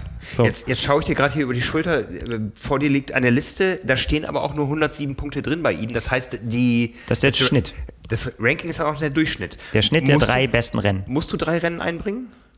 Ja, sag ich jetzt einfach mal so. Ja, weil du kannst ja auch sonst mit einem richtig perfekten Rennen zur Saisonbeginn kannst du sagen, okay, jetzt gehe ich in Rente und sagen nochmal das... Das ist eine gute Frage. Also bei der Challenge-Wertung, da weiß ich, da muss man mindestens 3 Rennen einbringen. Aber hier gehe ich stark davon aus, dass man der auch Schnitt der 3 besten Rennen, wenn du 3 Rennen hast. Das heißt, du kannst gar nicht ins Ranking kommen, wenn du nur 1 oder 2 Rennen. Müsste ich jetzt passen, ob es jetzt genau so ist, aber... Es wird nicht einfacher, ne? Es wird nicht einfacher. Ja. Wie weit sind die auseinander, die ersten beiden? Also... Iden und Frodeno? 107,21 Punkte hat Gustav Iden und Jan Frodeno hat 102,82. Okay, also schon noch ein ordentlicher, wenn du eben so über Punktzahlen gesprochen hast, schon noch ein ordentlicher Unterschied im Durchschnitt. Das heißt, Jan Frodeno musste schon mit einem erheblichen Vorsprung vor Gustav Iden gewinnen. Ja. Um dieses Ranking noch zu drehen. Ja. Ich glaube, es gibt niemanden, dem das so egal ist wie Jan Frodeno, könnte ich mir vorstellen. Der wird es eher als Ansporn sehen, aber ja. Okay. Genau. Also da wären wirklich mal breite Athletenstimmen sehr, sehr interessant, wie die das... Gut, die sind natürlich alle irgendwo auch PTO und haben ja auch irgendwie einen gewissen Einfluss über Athletes Boards und so weiter, ja, also von daher gehe ich davon aus, dass das auch schon eine gewisse Rückendeckung hat, ja, und wenn es sich wirklich als fair darstellt, dann soll es ja auch so sein, ja. Ja, also, es ist ein bisschen kurios, ne, man muss halt erstmal reingucken, so, ne. Ja, ne? Ich meine, das ist ja auch was die PTO sich auf die Fahnen geschrieben hat, sie wollen wirklich zeigen, wer sind die besten Triathleten der Welt, das galt für die Teams beim Collins Cup, das gilt aber auch für die Einzelnen und das Ranking, da könnte man ja jetzt sagen, okay, ich unterschreibe das so und das direkte Duell zwischen Frodeno und Iden werden wir ja noch sehen, ja, und das sind sicher 2, über die wir reden werden in den nächsten, ich sag mal, beiden Ironman-Weltmeisterschaften des kommenden Jahres beispielsweise, ja, also von daher bildet das schon ab und wenn das Interesse der Athleten deckt und das auch noch entsprechend monetarisiert ist, ist das ja für in sich geschlossen gut, aber wie gesagt, die Außenwirkungen, wie jetzt zum Beispiel so, auch da sind Dinge ja nicht immer einfach, aber ein Punktesystem in der Formel 1 ist einfach deutlich einfacher zu verstehen und da hast du dann halt auch die Situation, dass du irgendwen schon als Weltmeister hast und noch 3 Rennen stattfinden, ja, also kommt alles vor. Klar, aber hat natürlich alles Vor- und Nachteile, ne? Weil wenn du natürlich einfach sagst, irgendwie für einen Sieg gibt es so und so viele Punkte, egal bei welchem Rennen, das natürlich hinkt dann auch so ein bisschen, ne? Dann gewinnst du irgendwie ein ultra schweres Teil oder so mit mega Konkurrenz und so. Ja. Und bei dem anderen, sage ich jetzt mal böse, kriegst du es vielleicht hinterhergeworfen. Ja. Hm. Ja. Auch schwierig. Ja. Auch schwierig. Ja. Ich würde immer gerne in die Zukunft schauen. In 5 Jahren ist es da noch so. Ich glaube, was wir absehen können, ich bin da auch kontaktiert worden, mal meine Meinung abzugeben jetzt kürzlich zum Collins Cup zum Beispiel. Man will ja auch das Thema Triathlon seitens der PTO verbessern. Die sind ja nicht hergekommen jetzt und haben gesagt, wir verstehen Triathlon jetzt so und so bleibt das über alle Zeiten, sondern wir machen ein neues Angebot, von dem vor allen Dingen die Athleten auch glücklich und reich ist ein anderes Thema, aber glücklich ihren Sport betreiben können sollen, ja, als auf professionellem Niveau betreiben können, ja, und das haben wir ja gehört, was so die Athletenversorgung, Umsorgung betrifft, dass PTO und Super League da neue Standards gesetzt haben, wo, ich sag mal, bei anderen Rennen, auch Weltmeisterschaften, die Athleten komplett aus der eigenen Tasche erstmal das ganze Projekt finanzieren müssen, um dann über Preis- und Sponsorengelder das Ganze zu refinanzieren. Da gibt es einfach jetzt neue Player, die das ganz anders sehen, ja, das Profitum im Athletenbereich und das ist ja auch sehr, sehr gut so, wird von den Athleten ja sehr gut angenommen. Dass es für die Öffentlichkeit dann nicht immer verständlich sein muss, ist... ja, weil es aber auch nicht, wahrscheinlich echt auch nicht einfach ist. Und ich bin mir auch sicher, wir haben hier noch einige Punkte nicht bedacht, warum das so sein muss. Und jeder, der Thorsten kennt, weiß, der hat sich da Gedanken drüber gemacht, wieso das so zu sein. Genau. Genie, ja. Und kann das ja auch belegen und hat Zahlen und so weiter. Ne? Ja. Aber genau, deswegen... muss man das einfach mal ein bisschen im Auge behalten auch so. Ne? Das ist dann ja immer... Ja, es ist auch dann bei neuen Rennen ja mal die Frage, war dann die Leistung so außergewöhnlich oder war die Einschätzung nicht richtig vielleicht? Ja. Das wird sich dann vielleicht ja auch erst in der Zukunft zeigen. So, ne? Das muss man dann auch mal sagen. Ja, also wie gesagt, wir kennen Thorsten, wir wissen, mit wie viel Akribie er da reingeht und oft auch sehr treffende Rennprognosen abgibt im Vorfeld und so. Also es ist sicher bei niemandem besser aufgehoben als bei ihm, ja, und von daher vertrauen wir da drauf, dass das alles Hand und Fuß hat. Und nochmal, wie das Ranking momentan aussieht, bildet es ja auch irgendwo die Szene ganz gut ab. Ja, ich weiß nicht, wie bis wohin dann ausgezahlt wird und das müssen wir tatsächlich wie es dann da aussieht, aber oben an der Spitze, was du eben vorgelesen hast, ja, ein Ranking, das können wir, glaube ich, gut unterschreiben und ja. Bisschen übersichtlicher ist es bei der Challenge Family, die ja auch immer schon ihren World Bonus ausruft. Da werden 150.000 Euro unters Volk gebracht, sage ich jetzt mal, und zwar für die ersten 5 Platzierten jeweils bei Männern und bei Frauen, die in diesem Ranking, logischerweise Challenge Family nur bei Challenge-Rennen quasi da Punkte machen kann. Bei Ironman zählt alles. Bei der PTO World Ranking zählen die anderen Veranstalter auch. Also da wird alles wild gemixt. Das muss man, glaube ich, auch nochmal sagen, dass es der PTO darum auch geht, komplett unabhängig zu sein. Ja, die können nicht dahergehen und sagen, okay, in Ironman Hawaii kriege ich jetzt so und so viele Punkte. So und so viel, ne? Und, aber Rot muss auch irgendwie, also das wäre, glaube ich, noch komplizierter und noch weniger gerecht. Ja, und das spiegelt sich auch in diesem System wider, dass man eben das Profi-Triathlon-Geschehen in seiner Gesamtheit abbilden will und eben nicht nur, wobei Kurzstreckler spielen jetzt auch nicht so eine große Rolle da drin, aber das ist ja auch bekannt, dass PTO da eher... Genau, so sagen sie halt alles über olympischer Distanz geht halt mit rein. Ja, aber zurück zur Challenge. Bei der Challenge, um das nochmal komplett zu machen. Und deswegen ist auch so interessant, warum nämlich eben auch so Athleten wie Frederik Funk oder auch Patrick Lange, der zum Beispiel auch noch was vorhat. Kommen wir gleich mal ganz kurz noch zu beim Ausblick aufs Wochenende. Die nämlich in dem Ranking ganz gut gerankt sind und in Schlagdistanz. Da ist es so, dass die 6 besten Challenge-Ergebnisse eingebracht werden können und davon darf nur eine Langdistanz sein, weil Langdistanz mehr Punkte gibt als Mitteldistanz und 3 Rennen sind Minimum, um überhaupt da aufgeführt zu werden. So, und da ist es dann so, dass diese 150.000 werden so pro Geschlecht, wie gesagt, erster kriegt 30.000, zweiter 20, dritter 14, vierter 8 und der fünfte 3.000. Was also, für Triathlon-Verhältnisse für noch on top? Ja auch vor allen Dingen auch so für ganz vorne, ne? Ja. Also eben so. Da haben wir jetzt natürlich den Fall, also noch ganz kurz, es gibt halt Punkte, die man sammeln kann, immer Platz 1 bis 10. Erster Platz auf der Langdistanz kriegt 750 Punkte, der 10. kriegt 30 Punkte. In Rot ist, weil es höher gerankt ist, ist das von 875 bis 35 geht es runter. Und für eine Mitteldistanz ist es so, da bekommt man für den ersten Platz 250 Punkte und für den 6. Platz 40 Punkte. Und ein besonderes Rennen in dem Fall ist The Championship, weil das ein besonderes Challenge-Rennen ist. Da gibt es 500 Punkte für den ersten und dann geht es runter bis 20 Punkte für den 10. So kann man da Punkte sammeln. Genau, und wie gesagt, Kohle gibt es für die ersten 5. Sieht momentan so aus, bei den Männern Patrick Lange vor Pablo da Peña, vor Thomas Steger, vor Lionel Sanders, vor Braden Curry. Und das ist deswegen interessant, weil Frederik Funk auf Platz 6 liegt. Achso, man muss noch dazu sagen, da ist jetzt die Challenge Salou noch nicht mit eingerechnet. Das war der letzte Stand, der auf der Website, die wird noch mit reinkommen. Aber da hat Frederik Funk jetzt auch nicht die Punkte geholt, die er sich vorgestellt hat. Aber der ist zum Beispiel nur 75 Punkte weg vom 5. Platz. Da lohnt es sich noch irgendwie dabei zu bleiben. Und ein Rennen hat er sich auch noch vorgenommen mit Mallorca. Da will er noch dranbleiben. Ja, also das ist das bei den Männern. Patrick Lange natürlich 4 Punkte natürlich durch seinen Rotsieg ja, bekommen. Und bei den Frauen sieht es ähnlich aus. Anne Haug vor Sarissa de Vries, vor Laura Siddle, vor Nicola Spirig, Paula Finlay auf Platz 5. Mhm. Genau.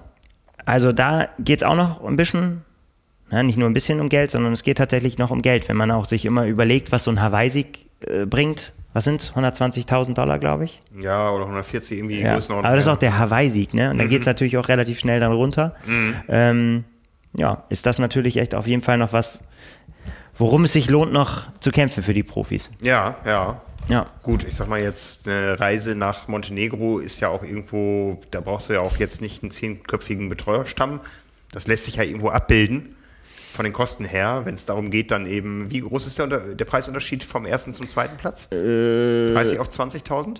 Warte, 30 auf 20, ja. Genau, also da kannst du dann mit einem gewissen finanziellen Einsatz, wenn du damit die 30.000 absicherst statt 20.000, lohnt sich das auf jeden Fall. Es bleibt mehr über und du kriegst ja auch vielleicht noch ein bisschen lokales Preisgeld für das Rennen als solches. Ja. Also ganz genau. Es ist immer mit Risiken verbunden, aber macht durchaus Sinn, ja, und wertet natürlich die Rennen zum Saisonende jetzt auf, ja. Also ich weiß nicht, ob ein Patrick Lange jetzt nur wegen des Rennens selber dahin gereist wäre oder ob er nicht auch auf dieses... Ja, aber gerade so System Leute wie steht. Pablo da Pena oder auch Thomas Steger, so, die immer häufig oben, die sind eifrige Punktersammler, ja, ne? Die machen viele Rennen, ja. Ne? Und gewinnen vielleicht nicht immer, so, ne? Müssen vielleicht auch manchmal noch ein anderer, aber dann sammelt sich halt dann zusammen und dann bist du halt dann eben noch oben mit dabei. Ja, ne? Ja. Aber es ist schon spannend, wie man sich als Athlet dann teilweise doch auch irgendwo in einer gewissen Form zukünftig wahrscheinlich noch mehr entscheiden muss, ja. Du kannst, du musst natürlich ein ganz anderer Typ sein, um so eine 4-wöchige Super League-Serie mitzumachen. Mit vielen ganz kurzen Rennen, ja, aber da könnte es ja auch sein, dass die mal anfragen bei einem Hawaii-Champion oder so, willst du nicht hier nochmal ein bisschen durch die Lande ziehen und dich präsentieren und kriegst von uns nochmal eine schöne Ausstattung dafür, ja, aber du sagtest 6 Rennen, 6 Challenge-Rennen, da geht's ja auch in der Regel über die Mitteldistanz, da ist so eine Saison auch schnell verplant. Da bleibt da nicht viel Luft für anderes. Ja, die PTO schafft es, die Athleten an sich zu binden, indem sie sagen, wenn wir beim Rennen mindestens $1 Million Preisgeld insgesamt ausschütten, dann müssen alle, die uns angehören, auch starten. Ja, das ist zumindest beim Collins Cup der Fall gewesen. Da haben sie einfach ein Weltklassefeld in einem anderen Format zustande bekommen. Im letzten Jahr in Daytona haben wir es gesehen. Dieses Jahr scheint es ja keinen Daytona zu geben. Wir haben nichts gehört. Ja, doch. Also es heißt aber, es ist ja nicht mehr Challenge. Ne? Nee, es ist ja diese neue Serie in den USA. Genau. Ja. Aber es scheint keine PTO Championship da zu geben. Ne? Ja. Zumindest haben wir es nicht gehört. So. Ja. Genau. Zumindest auf jeden Fall nicht in dem Maß, wie es war. Ja, aber es wird immer schwieriger, auf allen Hochzeiten zu tanzen. Ja. Es gab ja immer schon so diese Befürchtung, irgendwann wird es so wie Boxen. Dann haben wir ganz viele verschiedene Weltmeister in verschiedenen Klassen und so. So sehe ich das nicht. Ja, du bist einfach. Am Ende sind es wenige Rennen, die zählen. Ja, und ein Rotsieger bleibt immer ein Rotsieger und ein Hawaii-Sieger bleibt immer ein Hawaii-Sieger. Und gut, bei der Super League ist es vielleicht ein bisschen austauschbarer. Ja, ja, aber das sagen die ja auch selber mal. Das ist für die ja auch so ein bisschen Spaß an der Freude, sich zeigen und da. Kann man ganz gut jetzt sehen im letzten Race-Video von Lucy Charles Barclay, wo sie so ein bisschen Einblicke hinter die Kulissen gibt, wie das da abgelaufen ist bei der Super League und so weiter. Da merkst du dann schon, das ist Spaß. Schon, die wollen sich schon zeigen. Keiner will da, die wollen schon da richtig Rennen machen. Aber ja, ich war ja auch dabei in München und da gab es ja auch so diesen inneren Bereich, da war man mehr oder weniger vor und hinter den Kulissen gleichzeitig. Und das ist schon anders als es zum Beispiel, ich habe es einmal beobachtet aus nächster Nähe, wie sich Jan Frodeno in Frankfurt vorbereitet, möglichst abgeschieden von der Öffentlichkeit, von der Konkurrenz und so. Das ist einfach mal was ganz anderes da. Man trifft sich da, um sich ein paar Mal richtig einzuschenken. Ja. Ja, und sobald der Startschuss gefallen ist, gilt das dann auch. Aber vorher ist das dann alles irgendwo, hat es was Familiäres, sage ich mal. Ja, ist doch auch ganz gut. Ja, ja, klar. Ne? Also die Vielfalt macht es nach bunt und macht es aus gerade. Mhm. Ja, was haben wir noch? Wir können noch einen kleinen Ausblick aufs Wochenende werfen. Da ist nämlich, wie wir jetzt schon die ganze Zeit hingedeutet haben, es finden noch Rennen statt und so weiter. Challenge unter anderem in Montenegro, in Budva heißt es, glaube ich. mit doch durchaus prominenter Besetzung dann letztendlich. Patrick Lange, haben wir gesagt, Nils Frommholt. Nils Frommholt auch, okay. Ja, da bin ich auch tatsächlich gespannt bei Nils Frommholt, wie... Das ist ja quasi so das erste Rennen nach seinem Befreiungsschlag bei der Challenge Rot, ne? Wo er wirklich das hat er ja dann auch er hat ja wirklich tagelang die Freude genossen auch so. Da konnte man richtig so aus seinen Posts rauslesen, dass er endlich wieder da ist. Bin ich mal gespannt, wie da so die Form noch da ist. Genau, über die Rennen in der Zukunft haben wir schon gesprochen, gehen wir noch detaillierter drauf ein. Außerdem ist also das Rennen in Montenegro ist am Sonntag und am Samstag ist der Ironman 73 Lanzarote. Und auch durchaus spannend besetzt, nämlich bei den Frauen Anna Haug. Steht auf der Startliste, ganz oben mit der Nummer 1. Die kennt sich da ja aus. Die kennt sich da aus, ist auch gerade da, also es würde sich anbieten, dass sie da an den Start geht. Ist auch ein relativ kleines Feld, aber... Eigentlich würde es reichen, wenn da Anna Haug gegen Lucy Charles-Barclay, die ja genauso zu Hause ist, da starten würde, aber ich glaube, dazu kommt es nicht. Nee, dazu kommt es nicht. Die macht jetzt tatsächlich, glaube ich, mal so ein bisschen Pause. Lucy Charles-Barclay hat tatsächlich, muss ich überlegen, was sie jetzt machen will, hat sie auch gesagt, sie hat ganz, ganz viele fantastische Optionen. Sie will auf jeden Fall ja die beiden Langdistanz-Ironman-WM in St. George und auch verweisen, große Ziele. Dann will sie auch dann wahrscheinlich danach in St. George ihren 73-Titel verteidigen und zwischendrin hat sie noch im Juni, hat sie gesagt, das Sub-7, Sub-8-Projekt, was auch noch immer am Horizont steht. Also sie hat viel zu tun und außerdem hat sie auch Lust auf Super League und spielt auch mit dem Gedanken, weiter in der WTCS noch für Furore zu sorgen. Und ist gerade den London-Marathon gelaufen. Ja. Genau, also sie hat sehr viel zu tun und muss sich jetzt mal überlegen, wie sie das alles unter einen Hut kriegt. Das so als kleiner Exkurs, deswegen Ironman 73 Lanzarote jetzt nicht. Den macht unter anderem eben Anna Haug. Nikki Bartlett steht auf der Liste, India Lee, also UK Konkurrenz. Aus Deutschland steht noch Verena Walter auf der Liste. Ansonsten sehr überschaubares Feld, 10 Frauen nur. Und aber trotzdem, ne, wenn Anna Haug irgendwo am Start steht, ist es sowieso immer spannend. Bei den Männern auch sehr spannend. Da ist es so, dass, wir haben vorhin darum geschrieben, wenn man so die Form hat und nochmal zeigen will, was man kann, da können wir uns, glaube ich, tatsächlich auf 2 Namen auf jeden Fall freuen, die auch das bestätigt haben schon, dass sie da im Start sind, nämlich Jan Strattmann und Mika Noth, über die wir hier beide gesprochen haben. Wenn die man sich nicht sogar da ein Battle um den Sieg liefern, vielleicht sehr, sogar. Sehr, sehr schön. Ja. Also beide mussten jetzt damit leben, dass sie aus den USA jetzt dann halt eben wiedergekommen sind, viel gereist und hin und her, große Erfahrung mit der WM. Aber definitiv spannend. Und die haben Blut geleckt, ja. Also die wissen, wie es in Utah abläuft. Die nächste Ironman 73 WM ist wieder da. Und jetzt, das ist das Gleiche, wie wir auch schon beim Ironman besprochen haben, frühe Quali sichern, gibt dir viel Freiheiten zur Gestaltung der nächsten Saison. Ja. Ne? Genau. Ach, sehr schön. Daniel Beckegaard steht noch auf der Liste. Da konnte ich aber noch nicht so rausfiltern, ob der tatsächlich am Start, der hält sich immer sehr mit Äußerungen zurück vorher, also da habe ich noch nichts gesehen. Arnaud Guillot steht noch da, auch interessanter Name, war Dritter in Klagenfurt, Zweiter in Lake Placid und Zweiter beim 73 in Warschau, also auch durchaus ein Name, den man vielleicht nicht ganz sofort auf dem Schirm hat, aber der spannend ist. Ja, und das...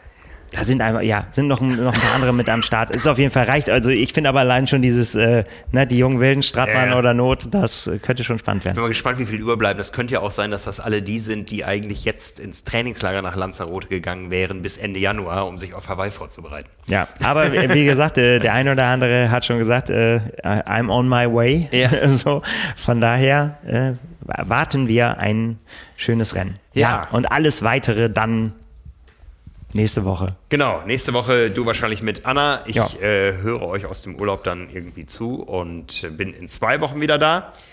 Ja, nächste Woche ist ja auch wieder ein besonderer Tag. Es ist Druckabgabe unseres großen Herbst-Specials, was dieses Jahr aus bekannten Gründen kein Hawaii-Special wird. Was erwartet uns? Ganz viel Training, genau, weil wir ja, wie wir festgestellt haben, am Anfang der Saison stehen und wir machen ein großes Trainings-Special mit allem, was man so zum Auftakt jetzt braucht. Hintergründe auch gemixt, was unterschiedliche Leistungsstände angeht. Ne? Teilweise Basic, teilweise richtet sich an Leute, die sich vielleicht was Neues vornehmen wollen, aber eben auch wirklich für alte Hasen und ambitionierte Athleten auch für alle was dabei, kann man so sagen.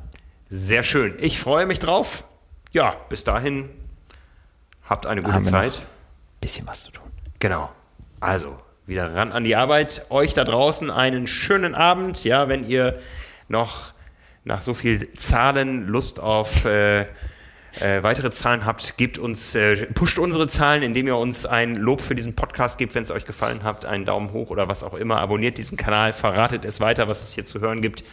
Wir hören uns nächste Woche wieder. Am Donnerstag gibt es natürlich auf dem Nachbarkanal von Power & Pace wieder eine neue Episode zum Thema Triathlon-Training. Und ja, nächste Woche dann hier Anna und Nils. Und in der übernächsten Woche werde ich dann von der ersten Power & Pace Challenge berichten am Hockenheimring. Ich freue mich drauf, viele von euch da zu sehen. Am 17. Oktober zum Halbmarathon und Marathon. Am 16. feiern wir unsere interne Pasta-Party. Tickets findet ihr im Eventkalender auf powerandpace.de, egal ob ihr Power-and-Pacer seid oder nicht. Tickets sind da. Ich habe schon einige sehr bekannte Namen aus der Szene gesehen, die sich da angemeldet haben, also aus der Power-and-Pace-Szene. Freue mich sehr drauf und ja, wir sehen und hören uns. Bis dann. Ciao, ciao. Ciao.